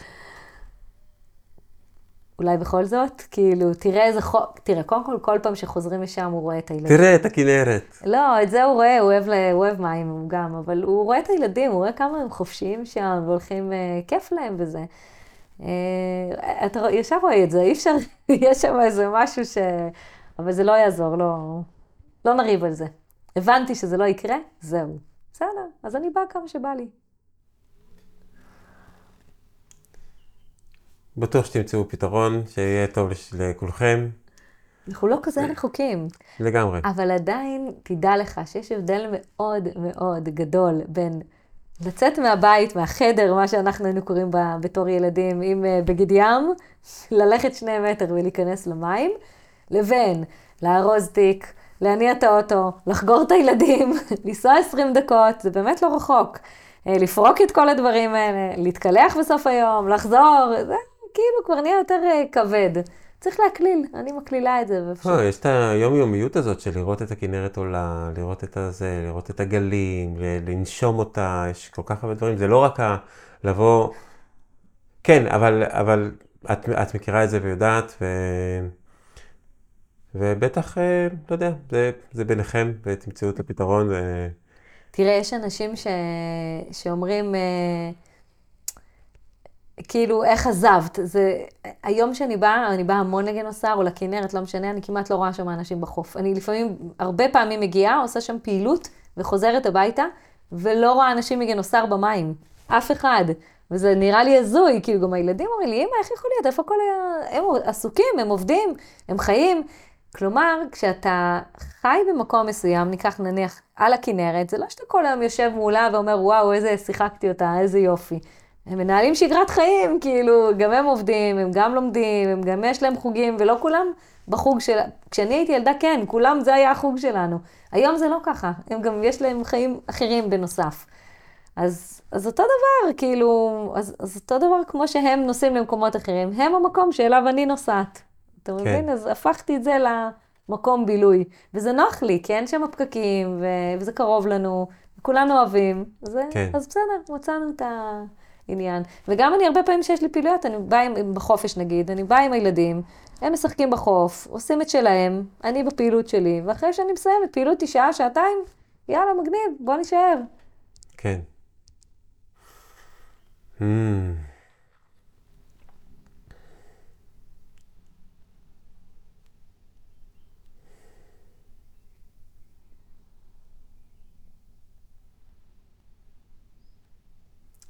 כנרת, היא כל כך מושכת לדבר עליה עוד נכון? ועוד אתה ועוד. מרגיש שאתה... כן, אני כל כך אוהב את הכנרת. אה, על... אה, כן, אבל, אבל לא נדבר עליה עוד. אלא אם מיצינו כן. אותה. מה? מיצינו אותה. לא, לא מיצינו, אבל אה, בואו נדבר על עוד דברים. אה. דיברתי על המדבר ועל המסעות שלכם ועל הטיולים שלכם בתור משפחה. איך אתם, אתם עושים את זה הרבה? מה, איך זה, איך זה עובד לכם? מה זה נותן לכם? מה, למה... אפשר גם, מה את מוצאת במדבר שנותן לך בעצם את הפיצוי למה שאין לך עכשיו מהכנרת, או לא יודע מה, או... קודם כל לא צריך פיצוי. כנרת ממלאת אותי בכל מה שאני צריכה. אה, אני בן אדם שמאוד אוהב לטייל, ואני חייבת להגיד שאם יש משהו שממש מתסכל אותי בהורות, זה המריבות סביב מסכים. וככה הפתרון שלי, אה, כשאני מוצאת שכשאנחנו בבית, כל אחד, אנחנו לא הרבה בבית, אבל כשאנחנו בבית, ישר איכשהו כולם נמשכים למסכים שלהם. זה הרגע נחת הזה, כי גם הילדים שלי הם מאוד עסוקים. ולכן מותר לי לאפשר להם גם לנוח עם המסכים. אני ציפיתי, בתור אימא בתמימות, שיגיעו הביתה, אימא בא לך טאקי, אימא בא לך רמיקוב, זה כאילו, אני אוהבת. מה, אף אחד לא מזמין אותי לאיזה משחק? מה קורה פה? למה כל אחד במסך שלו? ומאוד מאוד קשה לי המריבות סביב המסכים. יאללה, תחבו, יאללה זה, וגם אני נמשכת לזה כל הזמן. רגע, אני אעלה עוד פוסט, אני אסגור רגע הצעת מחיר, כאילו אנחנו במין כאוס הזה של כל הזמן להספיק עם המסך הזה, הוא, הוא חוסך לנו המון זמן בעסק, למי שמנהל עסק. זה, זה מטורף כמה זמן הוא חוסך לנו, בבד בבד שהוא גם מבזבז לנו, כי אנחנו נשאבים רגע לקרוא עוד איזה פוסט של מישהו אחר. וכשאני יוצאת לטייל עם הילדים ועם בעלי, כאילו, כשאנחנו יוצאים לטיול משפחתי, אין את המריבות האלה. פשוט אף אחד לא עם מסך. זה נועד רק לצילום, אז מצלמים וסבבה. וזהו, וכולנו אחד עם השני. זה פותר לי את הבעיה, אני פשוט לא צריכה לריב עם אף אחד. זה מה יש, אין כלום. תסתדרו עם מה שאין. ולמה דווקא המדבר? אנחנו פשוט מאוד אוהבים, יש שם את השקט הזה, אין פקקים. האמת שאני אוהבת לטייל בכל מקום, זה ממש לא משנה לי אם זה מטר מהבית או למדבר. פשוט למדבר זה, זה, זה הדבר הכי רחוק, שמצריך גם עוד לילה, כאילו, יש סיבה. וגם שם אנחנו לא עושים טיולים מאוד ארוכים, אבל אנחנו נוסעים הרבה, למרות שעכשיו, מאז המלחמה, לא יצא לנו להיות במדבר. אבל הילדים שלי גם מאוד אוהבים, הנוף הזה, משהו מאוד שונה ממה שהם רגילים. אז כאילו, יש סיבה לשכנע אותם לצאת מה, מהבית, לראות משהו אחר. וגם נורא חם תמיד, וזה כיף, זה, זה באמת שונה ממה שיש לנו. אנחנו יכולים לנסוע שעתיים מהבית, ואחרי שאצלנו גשם מבול, אה, ערפל וקר, פתאום במדבר 20 מעלות, כאילו כולו נסענו שעתיים, אז זה, זה נותן את המענה והפתרון למה שאין לנו כרגע בבית, למין... זה, אני לא יכולה להגיד אפילו חוסר, כי אני לא מרגישה שיש לי איזה חוסר, אבל זה נותן מגוון, משהו שהוא שונה. אמ, והוא מספק גם דברים שאין לנו בצפון, אנחנו מטיילים המון בצפון, אבל גם המון, במדבר, אנחנו מטיילים המון, האמת. אני יכולה לשתף ש... שכשהייתה קורונה וכל העולם היה סגור ועצר מלכת, והרגשנו מחנק, הילדים שלי אז היו הרבה יותר קטנים, אה, וככה הרגשתי שלאט לאט סוגרים על היוד, אי אפשר כנרת, אי אפשר זה. מזלי שאני גרה ממש ליד אה, נחל צלמון, אז לפחות המאה מטר שהקצו לנו בהתחלה, היה לי בפנים, אז אה, ככה שיחקנו אותה, מה שנקרא. אה, אבל אני כן אגיד שבסגר השני כבר זה היה נראה לי הזיה, איך ילדה בת ארבע תהיה עם אה, זומים, כאילו, מה זה השטות הזאת? זה היה נראה לי לא, לא סביר בכלל. ילד בכיתה א', כאילו, הוא עוד לא יודע לקרוא, מה, מה, מה הוא יעשה בזום? כאילו, מה זה השטות הזאתי? זה היה גדול עליי להכיל את כל העניין הזה. ואז אמרתי לבעלי, אוקיי, בואו בוא אולי נגשים פה איזה חלום, אולי זו הזדמנות, במקום להיות אה, מבואסים מכל הבאסה, בואו בוא נגשים פה איזה משהו. ובאמת בסגר השני נפלה לנו החלטה משפחתית. בזמן שהייתי עם בעלי במדבר, דרך אגב, חידדנו את זה סופית. אה, ובאמת, אחרי כמה חודשים של התארגנות, וככה חיכינו שרגע ייפתח, אה, מצאנו את עצמנו, ארזתי, אני תמיד אומרת, בעל וארבעה ילדים, ונסענו לארבעה חודשים, אה, יצאנו למסע משפחתי של ארבעה חודשים, שלושה מתוכם היו ביוון, חלקם על יאכטת מפרשים. וזו הייתה הזדמנות, אה, ככה אמרתי, במקום שהם יהיו זום וזומבי, הפכנו את זה למקשה משפחתית אה, נטולת מסכים. לא הייתי עם חבילת גלישה, רק אם הגענו לאיזה מקום עם וי-פיי, אז uh, ככה יכולנו להתעדכן. וזה באמת היה 24-7 מזוקקים של ביחד משפחתי, עם כל הטוב והרע. שוב, שלא תחשוב שאת הבעיות שהיו בארץ לא לקחנו איתנו לחו"ל, אבל אני חושבת שזה היה זמן... אה, איך אמרת זמן של שקט? זה היה זמן שאנחנו היינו מנוטרלים מהעבודה, לא לקחנו איתנו עבודה לשם, אה, שחררתי את העסק ממני. לא יודעת איך עשיתי את זה היום, כאילו אני מסתכלת על זה, אני אומרת, וואו, זה באמת אה, לא לחשוב על הלקוחות, לא לחשוב על כלום. וואלה, הגעת לחוף יפה? חוף יפה, נשארים.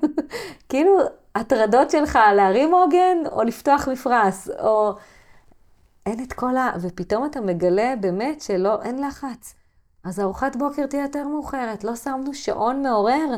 היום אחד הדברים שמוציאים אותי מהדעת זה שאני שמה שעון, בשביל מה? בשביל לקום מוקדם בבוקר להכין ל- לילדים שלי סנדוויץ'. למה?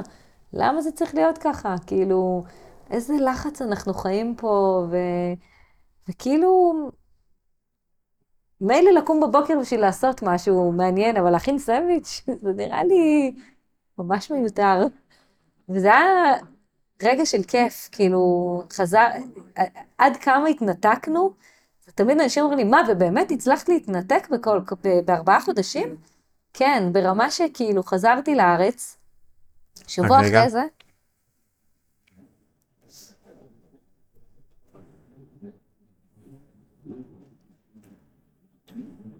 אני כאילו עכשיו שומעת רעש של מטוס, אני מבינה שאנשים טסים לרמב"ם, זה כאילו בצפון, אם אתה רואה מטוסים, משהו קרה, משהו לא טוב קרה. אין פה, אין לי אסוציאציה אחרת. מסוקים הם טסים לרמב"ם, מטוסים טסים להפציץ, אבל... אה, אבל אני לא יודעת להבדיל ברעש ביניהם, ככה ש... אה, אוקיי. כאילו אם אני עכשיו בכנרת, ברוגע שלי, ועוברים מעליי שלושה מסוקים, אני ישר, כן. ישר מבינה שמשהו רק קורה. כן. אז אה, התחלת לומר על המסע שלכם בהפלגה של שלושה חודשים על יאכטה, ואז אמרת שאפילו מיד שחזרת לארץ. כן, לא כל השלושה חודשים היו על יאכטה, כן. אבל שלושה חודשים שהיינו בטבע, מוחלט. אם לא היינו ביאכטה, היינו בטרק, היינו בכל הזמן, נדדנו, זה היה ממש כמו טיול אה, אחרי צבא, שאומרים בישראל, אבל עם ילדים.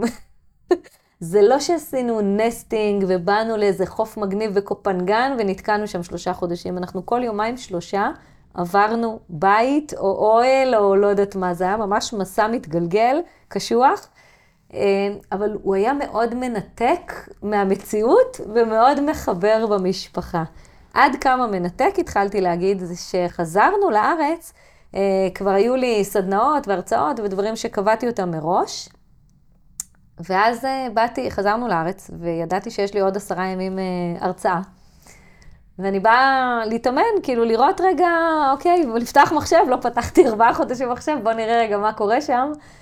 וחשכו עיניי, לא זכרתי מילה מההרצאה. עכשיו, זה החיים שלי, זה הסיפור שלי, אמרתי אותו כבר מאות פעמים במאות מקומות שונים. ככה, נמחק, זה כאילו נהיה לי ריסטארט במוח.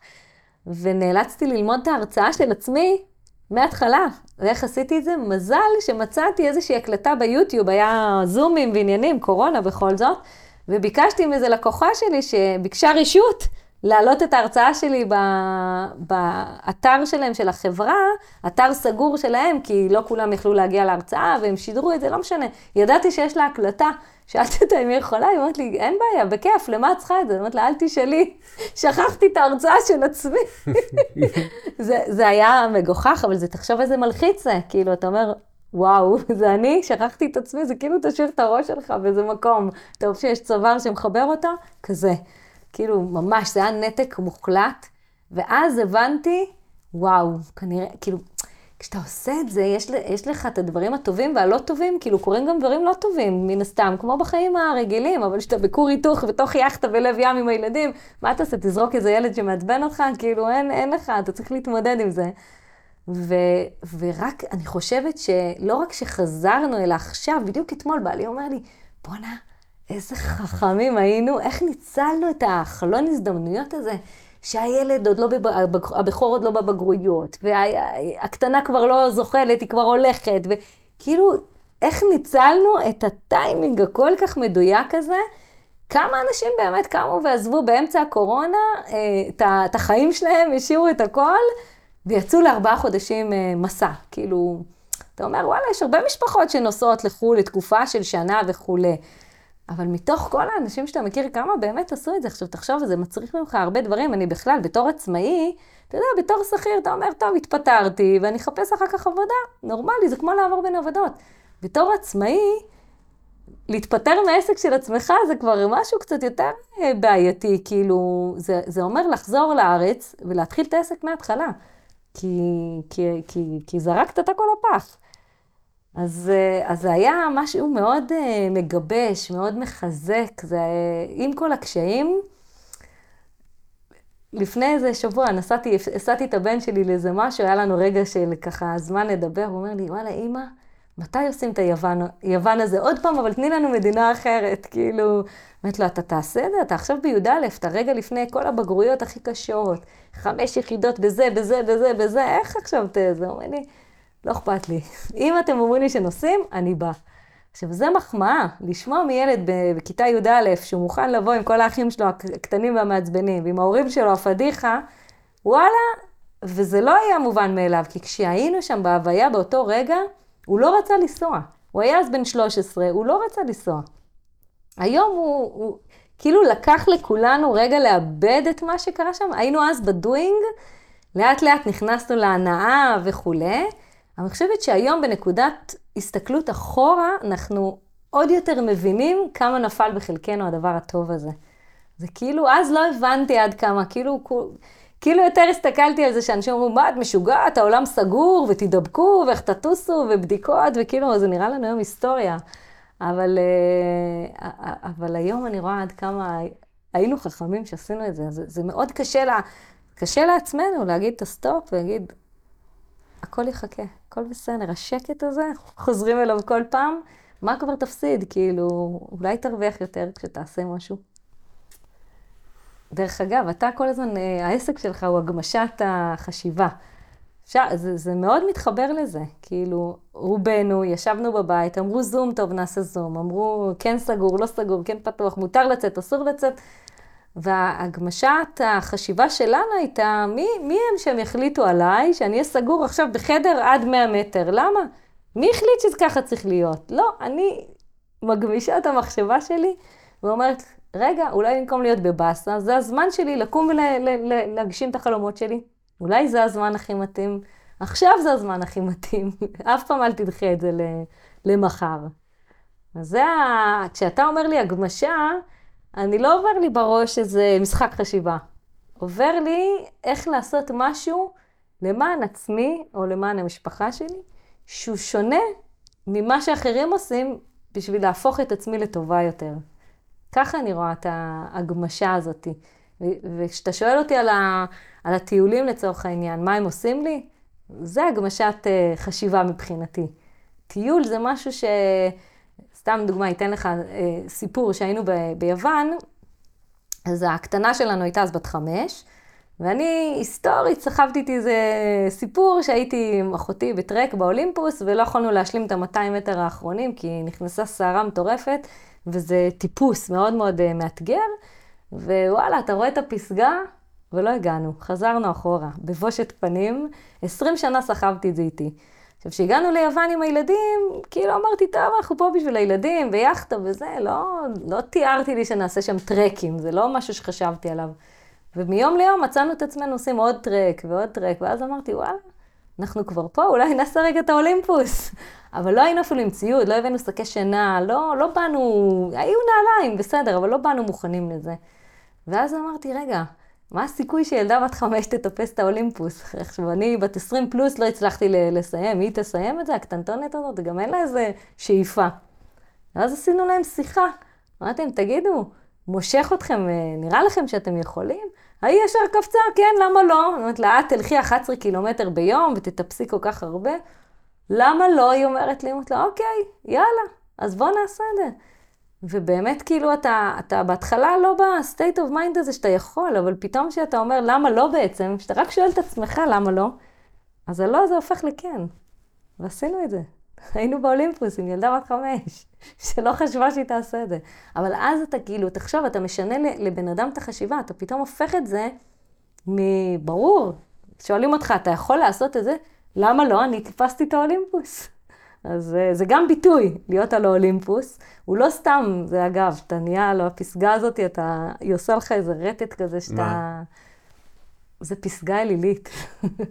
אתה ממש מרגיש את זה. כאילו, יש שם איזה משהו מאוד... אה, היא מאוד מהפנטת, מאוד. והיינו בהרבה פסגות בחיים שלנו בעולם. אז מה שונה בה? קודם כל, לי הייתה סגירת מעגל מאוד, אה, מאוד אישית, כאילו, אבל משהו שם, גם בפעם השנייה שבאנו, התחיל לנשב פתאום רוח, וסגרה אותי ככה. אה, אבל יש בה איזה משהו, קודם כל זה הר שהוא מהים.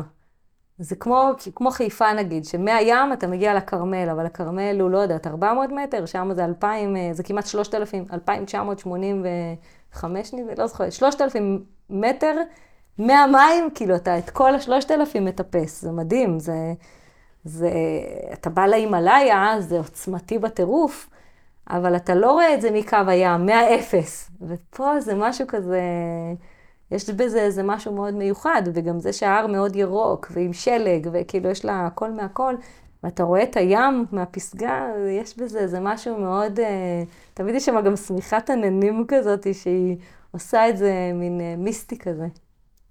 אותי מאוד ריגשה. גם זה טיפוס, הטיפוס הסופי שלו הוא מאוד מאתגר. אז סתם, אה, אם כבר מדברים על זה, למה אני כל כך מתרגשת שאני מדברת על זה? כי אה, תוך כדי שהיינו בטיול שם, למרות שלא עסקתי עם העסק שלי בכלל, הסיטואציות שם הכניסו אותי להרבה נקודות חשיבה בחיים.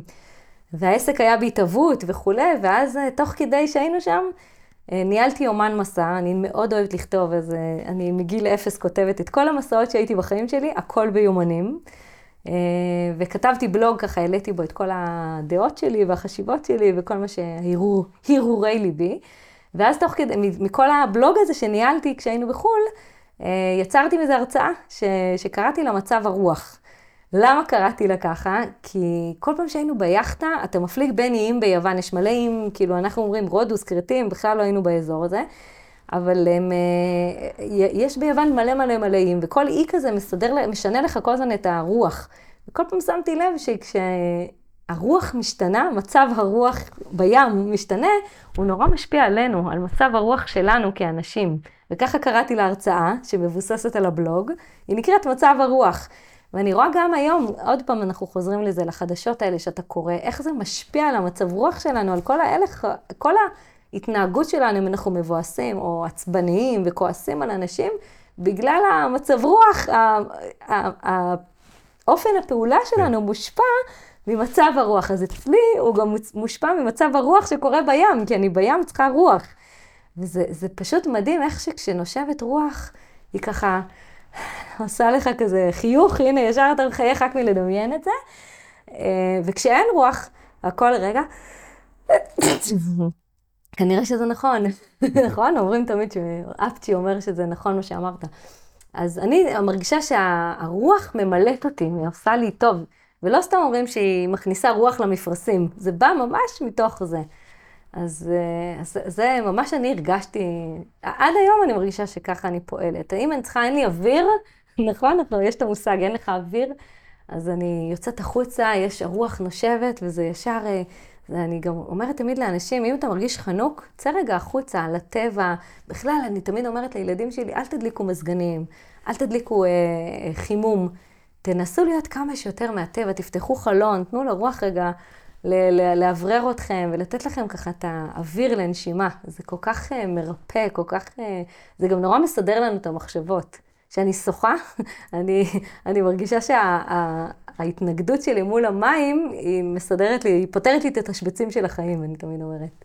הזרימה על פני הפנים והגוף. כן, הנה, חם לי גם עכשיו, אני חושבת שאני צריכה אוויר. ייי, וואו, איזה כיף, איזה מסעות מהממים.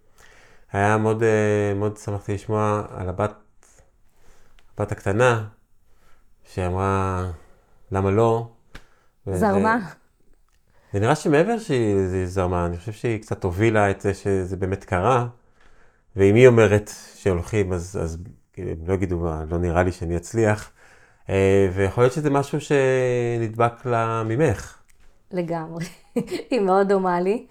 אה, כן, לפעמים, אה, אני תמיד מסתכלת על זה בקטע של מרגישים לא טוב. מכיר את זה שאתה קם בבוקר ואתה כזה מרגיש לא טוב? אז יש לנו את הנטייה להישאר נגיד בבית. ואני אומרת, רגע, מה, מה יעזור לך שתישארי בבית? מה זה ייתן? אם את כאילו באמת חום גבוה, מדבקת או משהו, בסדר, תישארי בבית. אבל אם סתם כואב קצת הבטן, או יש לנו קצת סחרחורת, אז יש לי תרופה להכל, בואי נצא לסיבוב אופניים. איכשהו הספורט ככה תמיד מעביר לנו את כל ה... וזה תמיד עובד, זה איכשהו, זה, זה... היא באמת קיבלה את זה ממני, אבל אני לא חושבת שזה משהו גנטי, אני חושבת שזה משהו שהם רואים התנהגותי. הם רואים שאני אף פעם לא חולה, ואף פעם לא נשארת בבית, ואף פעם לא מרוחה על הספה כזה נוזלת. אז uh, עכשיו, זה לא שאני לא נחה. אני כן אוהבת לנוח ולשתות את הקפה, אבל אני תמיד נותנת להם דוגמאות וסיפורים מתוך דברים שאני חווה. אני, אנחנו נשב לארוחת ערב, ואני, סתם דוגמא, דיברנו קודם על המכרז, אז הם רואים אותי מוטרדת וזה, ואז אנחנו יושבים בארוחת ערב, מה קרה לכם היום? שתפו אותנו באיזה סיפור מעניין שקרה, זה יספר את השטות שלו, ואני תמיד אתן להם איזה סיפור, איזה הצלחה או אי הצלחה שממנה אני לומדת. הנה, תראו איזה יופי, היום הצלחתי לקבל, אה, זכיתי במכרז של משרד הביטחון. עכשיו, ילדים, מה להם ולזה? אומרים לי, מה זה אומר? אז אני אומרת להם, זה אומר שעכשיו, אם הצבא רוצה, מפשטת את זה, רוצה לבוא עם החיילים שלהם ולתת להם יום כיף כזה, שיעשו איתי סאפים, אז ישר הם, יופי, זה, אנחנו נהיה מיליונרים, יהיו לנו, יהיה לנו מלא כסף וזה, אמרתי להם, גם, וגם, זה אומר שאני עושה טוב לאנשים. אז אומרים, יופי, אז אנחנו יכולים לשלוח לך גם חברים שלנו שתעשי להם טוב. הם עושים, או, או שאם הם ביום קשה, אמא, אולי נלך לעשות איתך סאפים, שיהיה לנו יום טוב. וואו, זה כיף. אז כן, אז הם מבינים מזה. אז אותו דבר פה, הם, היא ראתה, אני חושבת שהיא הרגישה כמה זה, סיפרתי להם שהגענו, הגעתי עם אחותי בטיול, ו-200 מטר לפני נאלצנו לחזור, ואיזה באסה וכמה זה מתסכל. אז נראה לי שהיא הבינה כמה בא לי, פתאום הבנתי, עכשיו, אתה... אתה לא יכול להשאיר ילד בן חמש לבד, אין לי בייביסיטר, זה לא, ההורים שלי לא יבואו פתאום. אה, נראה לי שהיא הבינה שאם היא תגיד שהיא יכולה לעמוד בזה, שכולנו תלויים בה. הייתה עליה אחריות, למרות שהיא רק בת חמש, והיא הבינה שאם היא תאפשר לנו ותגיד, כן, אני יכולה, אז, נ... אז נצליח. ו... וכל הדרך גם היא אמרה, אני יודעת שאני אצליח, אני... היא... היא... זה היה מין מנטרה כזאת, היא תר... תרגלה את זה. וכמובן גם את... זה צוות, גם העבודת צוות היא משהו מאוד אה, חשוב בעיניי. משפחה זה צוות. כן. איזה מהמם. נשמע סיפור נהדר.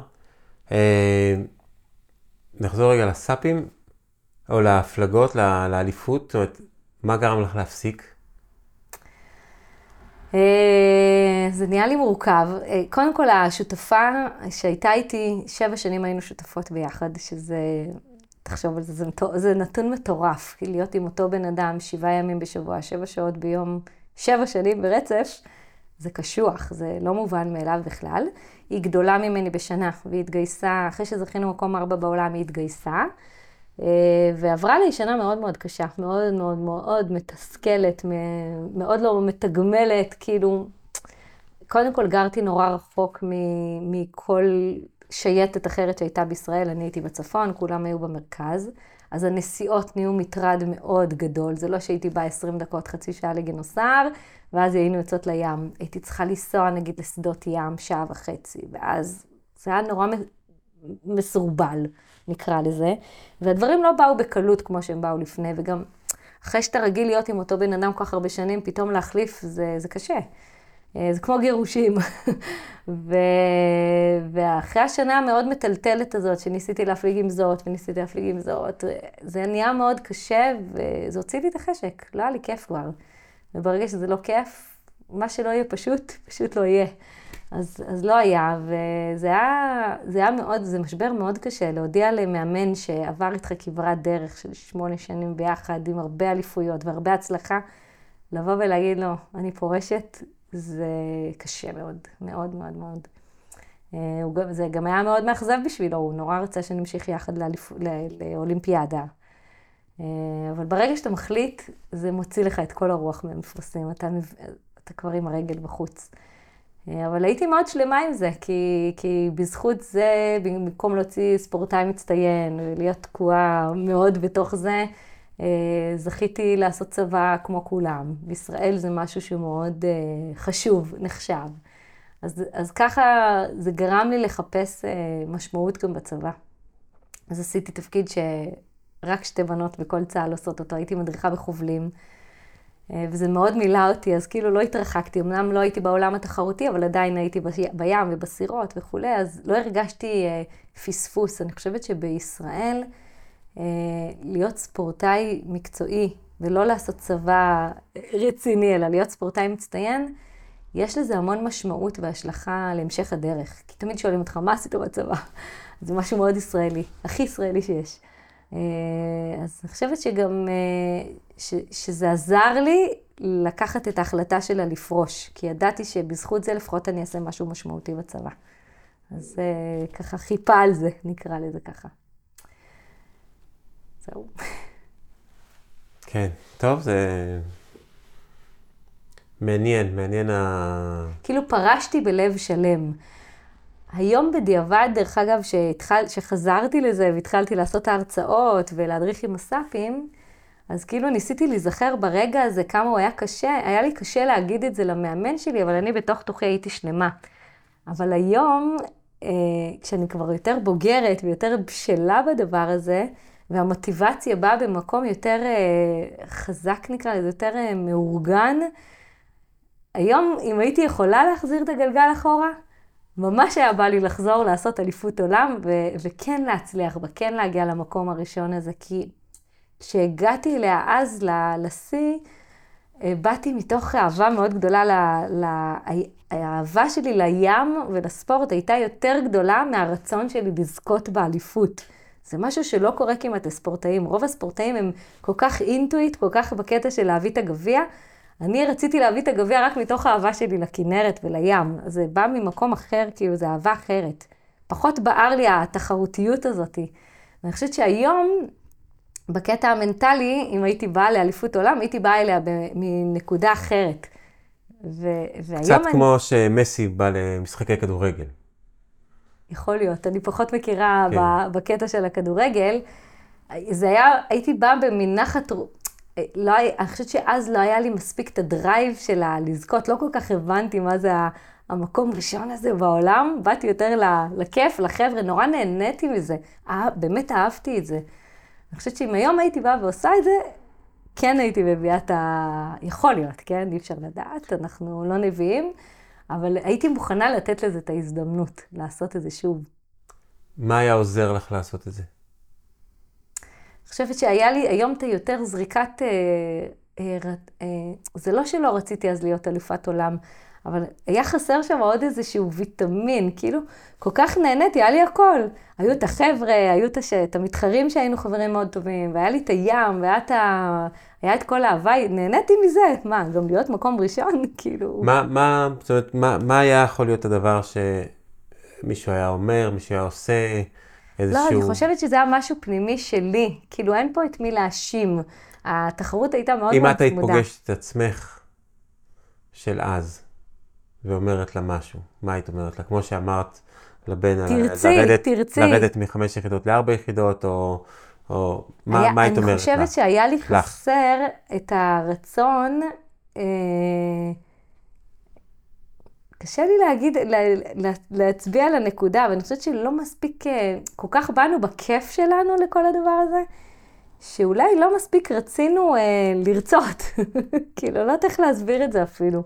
זה היה הרבה דברים שהם היו מובנים מאליו. היה לנו מובן מאליו שאנחנו טובות, היה לנו מובן מאליו שיש לנו את הכנרת, שיש לנו בכלל את החוג הזה, את הזכות להיות בדבר הזה. היום כבוגרת אני מבינה דברים שאז לא הבנתי. זה, זה כאילו נולדנו לזה. לא כל אחד נולד אה, בכנרת, לא לכל אחד יש את האופציה הזאת להיות אה, אה, עם סירה. זה היה משהו, לא, אולי לא הערכנו מספיק, אני לא יודעת איך להגיד את זה אפילו. אבל אה, זה שהסתיימה התחרות, לא באתי ואמרתי, אוף, אה, יכולנו, יכולנו לתת יותר או משהו. אז באותו רגע נתתי את כל מה שאני יכולה. הייתי לגמרי שמה ולגמרי כיוונתי להיות אלופת עולם. אבל כשלא זכינו באליפות הזאת, זה לא, לא הלכתי עם איזה החמצה, הלכתי עם תחושה שנתתי את הכי טוב שיש לי. היום בדיעבד, כשאני יותר גדולה ויותר אה, אפויה, יותר, אה, יותר בוגרת, אני אומרת, יכולתי לתת יותר. זה הכוונה שלי. אז באותו רגע לא הרגשתי את זה. היום אני אומרת, נראה לי שיכולתי להתאמץ עוד קצת. ו- וזה מה שאני אומרת על הילדים. שהילד בא ואומר, מה, אבל עשיתי הכי טוב שאני יכול. אומרת, אתה בטוח, כאילו, יכולת לתת, חסר פה עוד איזה משהו ש... שיכולת לתת יותר. נגיד השבוע הבן שלי חזר והוא נורא רצה לקבל 100 באיזה מבחן באנגלית, והוא, והוא יצא מהמבחן והוא ידע שהוא לא ידע שני דברים, והוא אמר לי, אמא, אני אקבל 96. והוא קיבל 96. אני אומרת לו, ואתה מאוכזב? הוא אומר לי, מאוד. אני אומרת לו, מה? 96 בחמש יחידות אנגלית זה כאילו, וואו, זה 100. הוא אומר לי, זה לא 100, זה 96.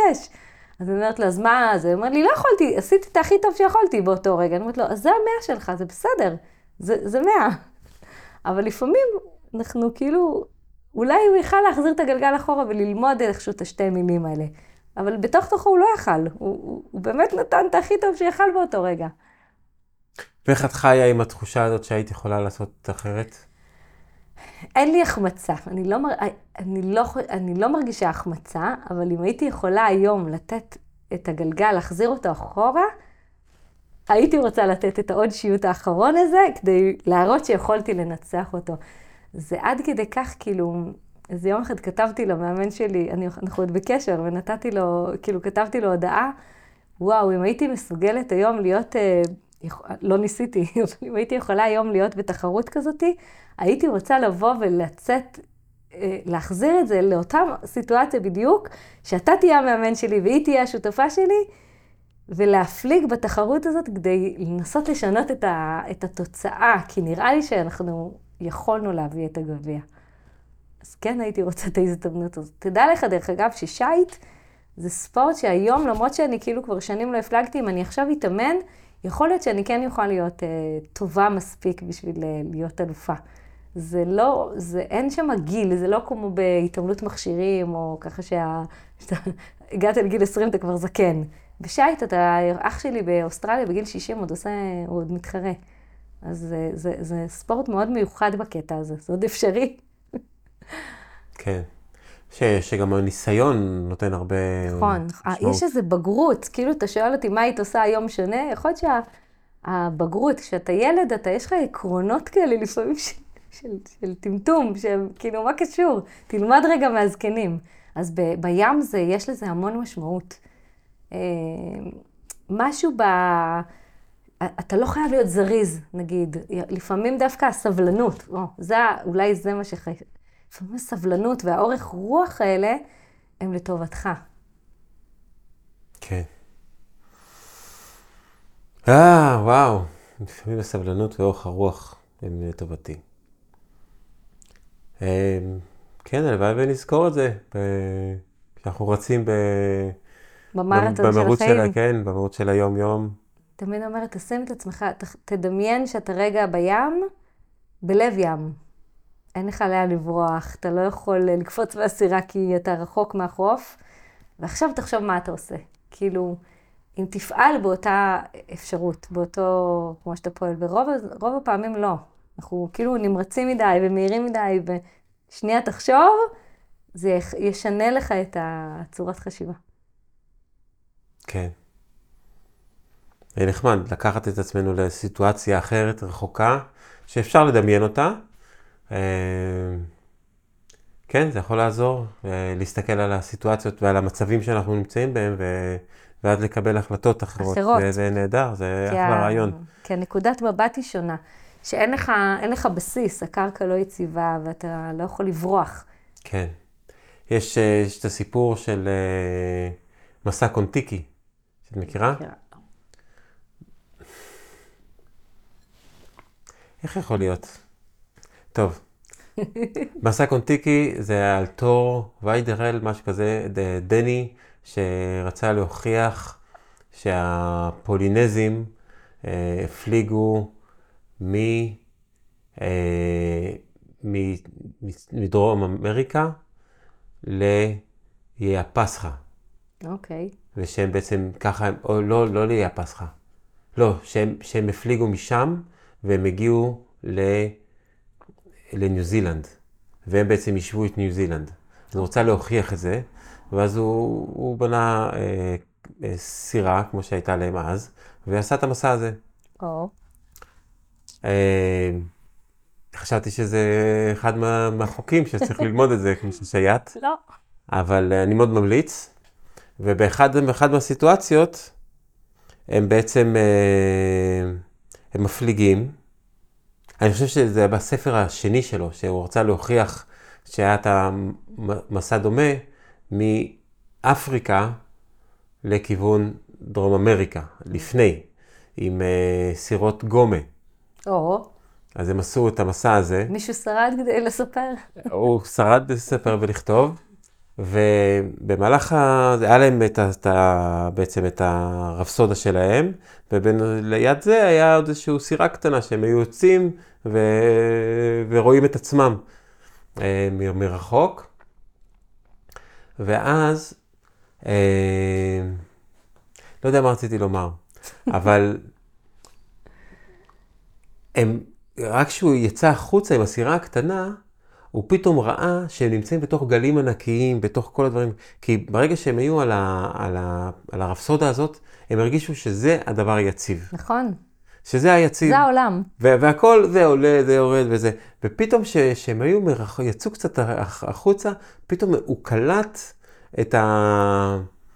את, את, הדבר, את הדבר השונה מאוד הזה. ובאחת הפעמים שהם עברו ליד אחד האיים, זה היה במסע הראשון, אז התפיסה הייתה שהאיים זזים. אנחנו הייתי... אנחנו פה, והם פשוט, לא האיים שתים, לא, הם בסדר גמור, הם פשוט שתים לאורך ה... זה משנה לך את כל נקודת המבט. כן. כשאני מלמדת אנשים לחתור בסאפים, אז כשהם עוברים לעמידה, הם כאילו אוטומטית חותרים עם הראש על הרצפה. ואז אני אומרת להם, לאט לאט תתפסו את הביטחון, תסתכלו למרחב, לאופק, זה משנה לך את כל ה... ואתה גם פתאום מרגיש יציב, חושבים שאם תרים את הראש אתה ת... תאבד שיווי משקל, בכלל לא. וגם החתירה, אם אתה לא חותר, אתה פחות יציב, זה כמו פדלים באופניים, אם, אם לא תפדל תיפול, אז גם פה, אם תחתור, אז אה, זה ייצב אותך. ופתאום אנשים אומרים, באמת? כאילו, כן, תנסה, תראה. ואז כל התפיסה משתנה. בכלל, גם מלעמוד ולא לשבת, אתה רואה דברים אחרים לגמרי. כן, כל כך הרבה דברים שבעצם נכנסים בהדרכה שלך, נכון. שהם יכולים להיות, רגע, זה, מה זה, שיעור לחיים, אבל הכל זה בעצם שיעור לחיים. זה באמת שיעור לחיים. והכל נראה לי גם גם מהדהד וגם משקף כל מיני דברים, גם להסתכל לאופק, אה, לקבל מטרה, איזושהי תנועה. אה, להשתלב עם התנועה של הים, של כן, הרוח. מהמם. ולהתחשב בה. אתה, אתה לומד המון מהטבע. אתה יודע, אם יש רוח, אז להיזהר ולא להיסחף וכולי. כן, אתה צריך להתאים את עצמך לטבע, ולא, הטבע לא יתאים את עצמו, הוא, הוא יתנהג איך שבא לו. עכשיו בוא נראה אותך מצליח להשתלב בכל המערכת הזאת. כן. כן. מהמם. יפה, זה נשמע כמו משהו מעניין לעשות, להיות בסדנה כזאת שלך. אה, כל, לכל החיילים באשר הם וכל כוחות הביטחון והגה שיבואו uh, לעשות אצלך סדנאות. Uh, דיברנו כבר הרבה זמן, וככה לקראת סיום, uh, יש כמה דברים שהייתי רוצה שנסגור לפני שאנחנו נפרדים. קודם כל, אם יש עוד משהו שחשוב לך לומר ולא אמרת. אה, אני חושבת שממש בקצרה, בלי לחפור, זה עניין הפעילות הגופנית, הספורט. אנחנו היום בעידן מאוד אה, יושב ואוכל הרבה ג'אנק וכולי. אה, אני חושבת שאם יש תרופה שהיא באמת מומלצת, זה בעיניי לעשות כמה שיותר דברים בטבע, בחוץ. אם מישהו קשה לו להתמיד, אז בסדר, חדרי כושר וכולי, אבל היתרון הגדול ב... בפעילות הגופנית, שהיא באמת, היא מאווררת לנו את המוח, היא פותחת לנו את הצ'קרות, מעבר לזה שהיא בריאה ואנחנו נראים יותר טוב וכולי, אני כבר לא מדברת על הקטע הזה, אלא על, ה, על, ה, על הניקוי הזה, הנשימה הזאתי. עכשיו, איך, הרבה פעמים אומרים לי, מה, איך, איך יכול להיות שאת קמה בשמונה וחצי בערב, אחרי שעם כל הילדים, בבעל, עבודה, ילדים, כל הלחץ, איך את מצאת את עצמך פעמיים בשבוע, כל פעם שוחה בחורף, ויורד שלג לפעמים אצלנו שם בצפון וזה? אז אני קודם כל אומרת להקליל, קודם כל לבחור אה, סוג ספורט שאתם באמת אוהבים. מישהו שאוהב לעשות הליכה וזה זמין לו ונגיש לו, מעולה, לכו על הליכה, לא צריך אה, הכל באטרף. עצם זה שעושים את הפעילות, זה כבר טוב. דבר נוסף, אם אפשר לעשות את זה עם רוב האנשים, יש כאלה שיודעים לעשות את זה לבד, הרוב אין להם את המוטיבציה. לי אין בעיה לקום לצאת לרוץ, הרוב לא כאלה. אז אני אומרת, לקבוע עם בן אדם קבוע, יש לי חברה מאוד טובה, שהיא שוחה איתי. אנחנו, ביחד יש לנו שמונה ילדים, אנחנו כל יום שני וחמישי, בשמונה וחצי, אוספות אחת את השנייה ונוסעות יחד. ואז לא נעים לי להבריז לה, ולנו לא נעים להבריז לי, וככה אנחנו כבר 20 שנה קבוע יוצאות. אז זה משהו שמאוד מאוד עוזר. וב' לעשות באמת סוג של ספורט שנעים לנו איתו, שהוא לא קשה. שחייה למשל, שאני עושה, זה קשוח. זה צריך אה, בגד ים, וצריך לנסוע על הבריכה, ולא, זה לא מתאים לכל אחד. לי זה, זה התרפיה שלי, אני, אם כואב לי עכשיו הגב, אני אלך לשחות, כואב לי הראש, אני אלך לשחות, זה התרופה אצלי להכל. אז באמת למצוא איזשהו סוג ספורט שעושה לנו טוב, אחרת יהיה לנו מאוד מאוד קשה להתמיד ולראות את האופק, כמו שאמרתי. זה בעיניי, אה, היום בעידן, שהיינו בירח דבש שלנו לפני 20 שנה, היינו חלק ממנו בווייטנאם, שאז עוד ישראלים לא כל כך הגיעו לשם, והיינו רואים אותם כל בוקר, שש בבוקר, על האגם באנוי, בעיר בירה, יש שם אגם, כולם לבושים בלבן, מזקן ועד צעיר, ילדים קטנים, לבושים כולם בלבן, ועושים איזשהו סוג של מדיטציה, טאי צ'י, לא יודעת בדיוק מה הם עשו שם, אבל איזשהו משהו, וזה היינו רואים אותם בתנועות אחידות כאלה, את כולם ביחד, על האגם, שש בבוקר, פותחים את היום. תדמיין לך עכשיו במערכת החינוך בישראל, בוקר טוב ישראל, רבע שעה ראשונה, כל הילדים עושים מדיטציה, או עושים איזה שהם מתיחות לגוף. איזה דבר מופלא. זה החלום שלי, שככה יפתחו את הבוקר, מקומות עבודה, כולם הגיעו על הבוקר, לא עם נעלי עקב וכל, כולם, רגע, רבע שעה ראשונה, לא משנה אם אתה המנכ"ל או המנקה של המקום עבודה, כולם מתאספים, וליד המחשב עושים רבע שעה של מתיחות ופעילות גופנית כזאת או אחרת. איזה מגניב. כן, המנכ"לית או המנקה. אה, כן, לא משנה, כן, כן, סתם כן, יצא לי ככה, או באים לשיעור סאפ רבע שעה וכזה. ככה, משהו ככה שהוא אה, רגוע על הנפש. אז אני חושבת שבאמת פעילות גופנית היא באמת לא חייבת להיות מרתון או איזה משהו אינטנסיבי, כל פעילות שהיא, אבל משהו שיגרום לנו להתמין לפחות שלוש פעמים בשבוע. זה, זה משנה לנו את כל, ה, את כל החיים. כן, לגמרי. מגניב. אמ, אמ, אמ, אמ. אני רוצה שעכשיו תגידי, איך אפשר uh, לפגוש אותך? איך אפשר לראות את ההרצאות שלך, או את האתר שלך? Okay. אוקיי. כל פרטי הקשר, אנחנו גם נשים אותם uh, בתיאור של הסרטון וה, והפרק בספוטיפיי וכל המקומות, אבל גם תגידי שנזכור ותזכירי okay. אוקיי. לנו. אז קודם כל, uh, הטלפון שלי זה 054-800-2324, מספר קל. uh, הפעילות סאפ מיועדת לאנשים ללא ניסיון קודם. אני מבטיחה שתוך שעה פעילות מודרכת איתי, תחוו הצלחה, אפס ניסיון בהתחלה. זה תמיד קורה. זה מתאים לאנשים שרוצים אה, לבוא לחגוג יום הולדת, יום נישואים, עם הבעל, עם הילדים, אה, עם הצוות בעבודה, הרבה ימי גיבוש אני עושה. אני עושה, המצאתי מוצר מגניב שהוא אה, ימי גיבוש עם סאפ. אני עושה מין סוג של חדר בריחה עם סאפ. כתבי חידה, כל מיני משימות מגניבות. על הסאפ, שמעודדות אותנו גם לחתור וגם להפעיל קצת את הראש, אבל light, לא משהו אה, מורכב, ואת המשימות אני מתאימה לפי האנשים. אם באה המשפחה והם חוגגים, אה, סתם דוגמה, לילד בן 30, אז הכתבי חידה הם עליו, אני עושה שיעורי בית מראש. אה, אז זה לגבי הסאפים, כמובן הכל קורה בכנרת או בירדן, רק מים מתוקים, בלי מדוזות, בלי מלח, בלי רוח, בלי גלים. לגבי ההרצאה, אז זה יכול להיות לפרטיים, וזה יכול להיות לקבוצות מאורגנות ממקומות עבודה. לגבי ההרצאה, אני לא עובדת בקטע של להזמין כרטיסים, אני לא מוכרת כרטיסים. הכל זה לפי הרצאות שמוזמנות מראש. אם זה לבתי ספר, לצבא, חברות, ארגונים, הייטק, בנקים, אה, לא יודעת, עיריות, מועצות, אה, והרבה, גם אני עובדת עם יישובים, קיבוצים וגמלאים, מועדוני גמלאים אה, לכשלעצמם. אז זה אה, בעצם מיועד יותר למנהלות תרבות, מנהלי הדרכה, אה, משאבי אנוש, רווחה וכולי, שהם יוצרים איתי קשר ומזמינים ואני באה למקום האירוע. למשל, היום יש לי בנופית, שזה קרוב לפה, אז המנהלת תרבות של היישוב הזמינה אותי להרצות אליהם ביישוב. אז ככה זה עובד. כן. אה, פייסבוק? יש לי פייסבוק, עינת קפלן לבנת. אה, אתר, עינת קפלן ליבנת, אינסטגרם, טיק טוק. מה אינסטגרם? גם עינת קפלן ליבנת, עינת קפלן קו תחתון ליבנת, נדמה לי. אוקיי, אוקיי. נשים את כל הקישורים האלה פה, גם כן. טיק טוק וזה. יש הכל, כן. מעולה, יופי. מאוד פשוט. כן. אני רציתי להגיד תודה, תודה רבה. רגע, עוד לא, לא גמרנו. כן. סוף שאת אומרת תודה. כן. אה, מה אהבת? אה, אהבתי ככה שזה היה פתוח כזה, אה, נראה לי התרגשתי או שחם לי בטירוף מהפרוז'קטורים האלה, אני לא יודעת מה רואים שם, אבל זה חם נורא פה. אה, זה זורם, אני אוהבת לזרום כמו הים, אז הרגשתי ככה שהשיחה הייתה מאוד קולחת וזורמת, ו... וזה כיף, זה תמיד כיף ששואלים, אני מאוד אוהבת לדבר על, ה... על הדברים שעושים לי טוב. מקווה שהצלחתי להעביר את האהבה הגדולה שלי למה שאני עושה, ושאנשים ייהנו מזה. כן. שיקחו את התובנות, שיצליחו ליישם אותן בעצמם, אה, לים יש הרבה מה לספר. כן, ויש איזה קטע בסוף הספר של הסיפור שלא נגמר, שהדרקון המזל, הוא יודע להקשיב למים.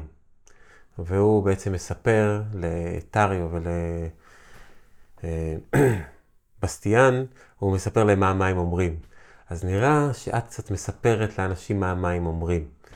אה, יש לך את התכונה הזאת שאת יודעת להקשיב למים ולהעביר את זה בעצם בסדנאות ובהרצאות ש, שאת מעבירה.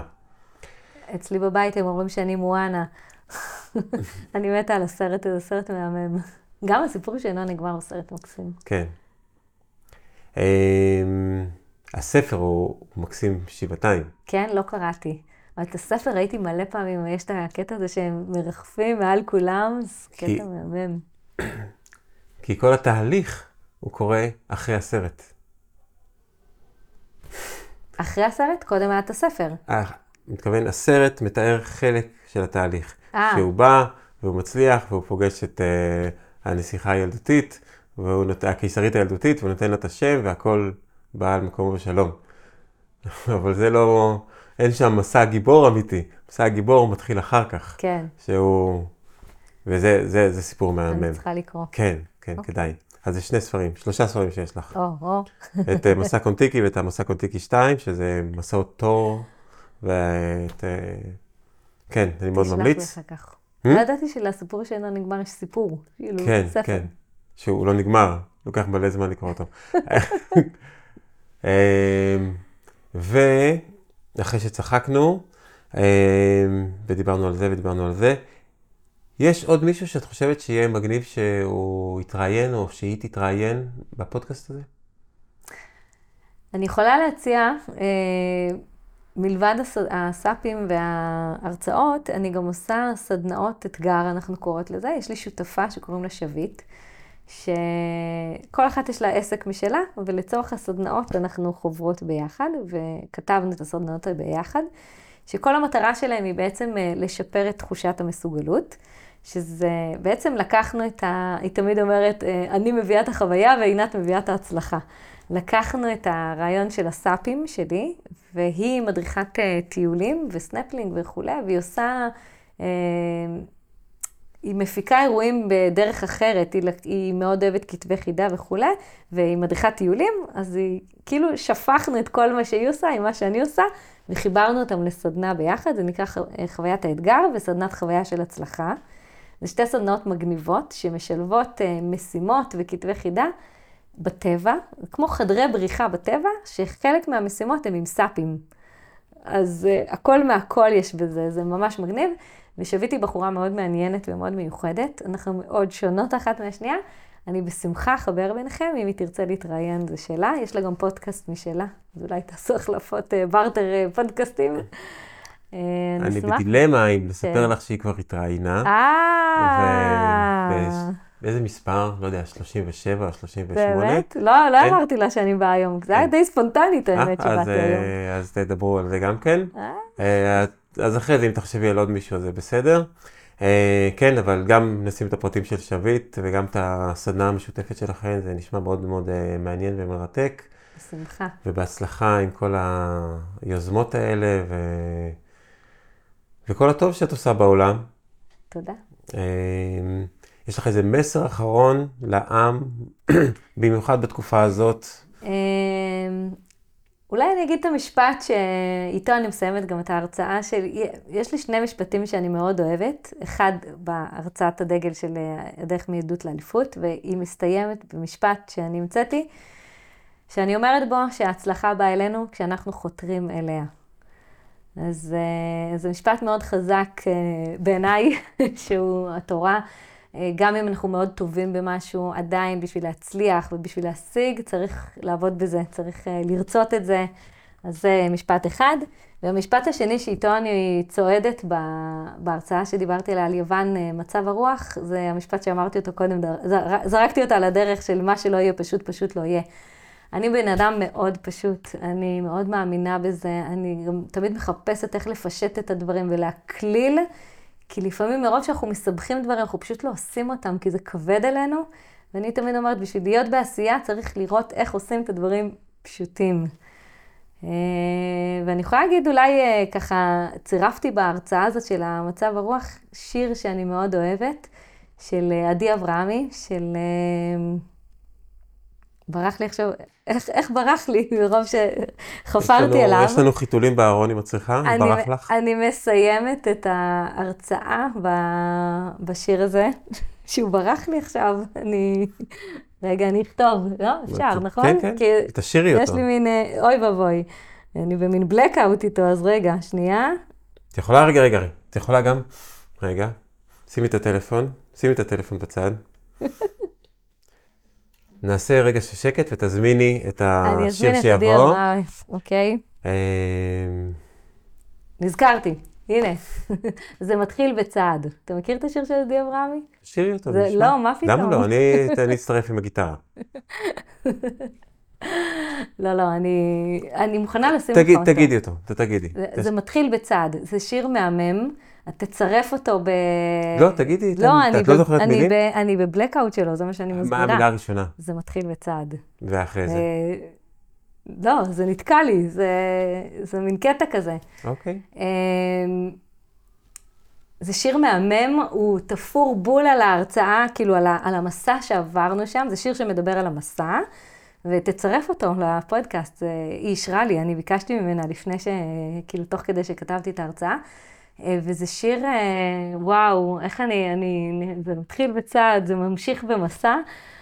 זה, זה שיר מהמם, מהמם, אני מתה עליו. לאט לאט תזכרי בעוד משפטים, אבל אני מקווה שלקראת ההרצאה של היום בערב את תזכרי. כן, לא, זו הרצאה, היום יש לי הרצאה אחרת, כן. אז, אבל זה שיר מהמם שהוא ממש, אני הרגשתי שהיא כתבה אותו עליי. כמובן שלא, היא לא הכירה אותי, היא לא מכירה אותי, אבל, אבל יש בו המון המון מסרים שכל אחד מאיתנו יכול לקחת, ואני ממש הרגשתי שכל משפט שם הוא, הוא, אני מסיימת בהרצאה, אני שמה את השיר ואת המילים שלו.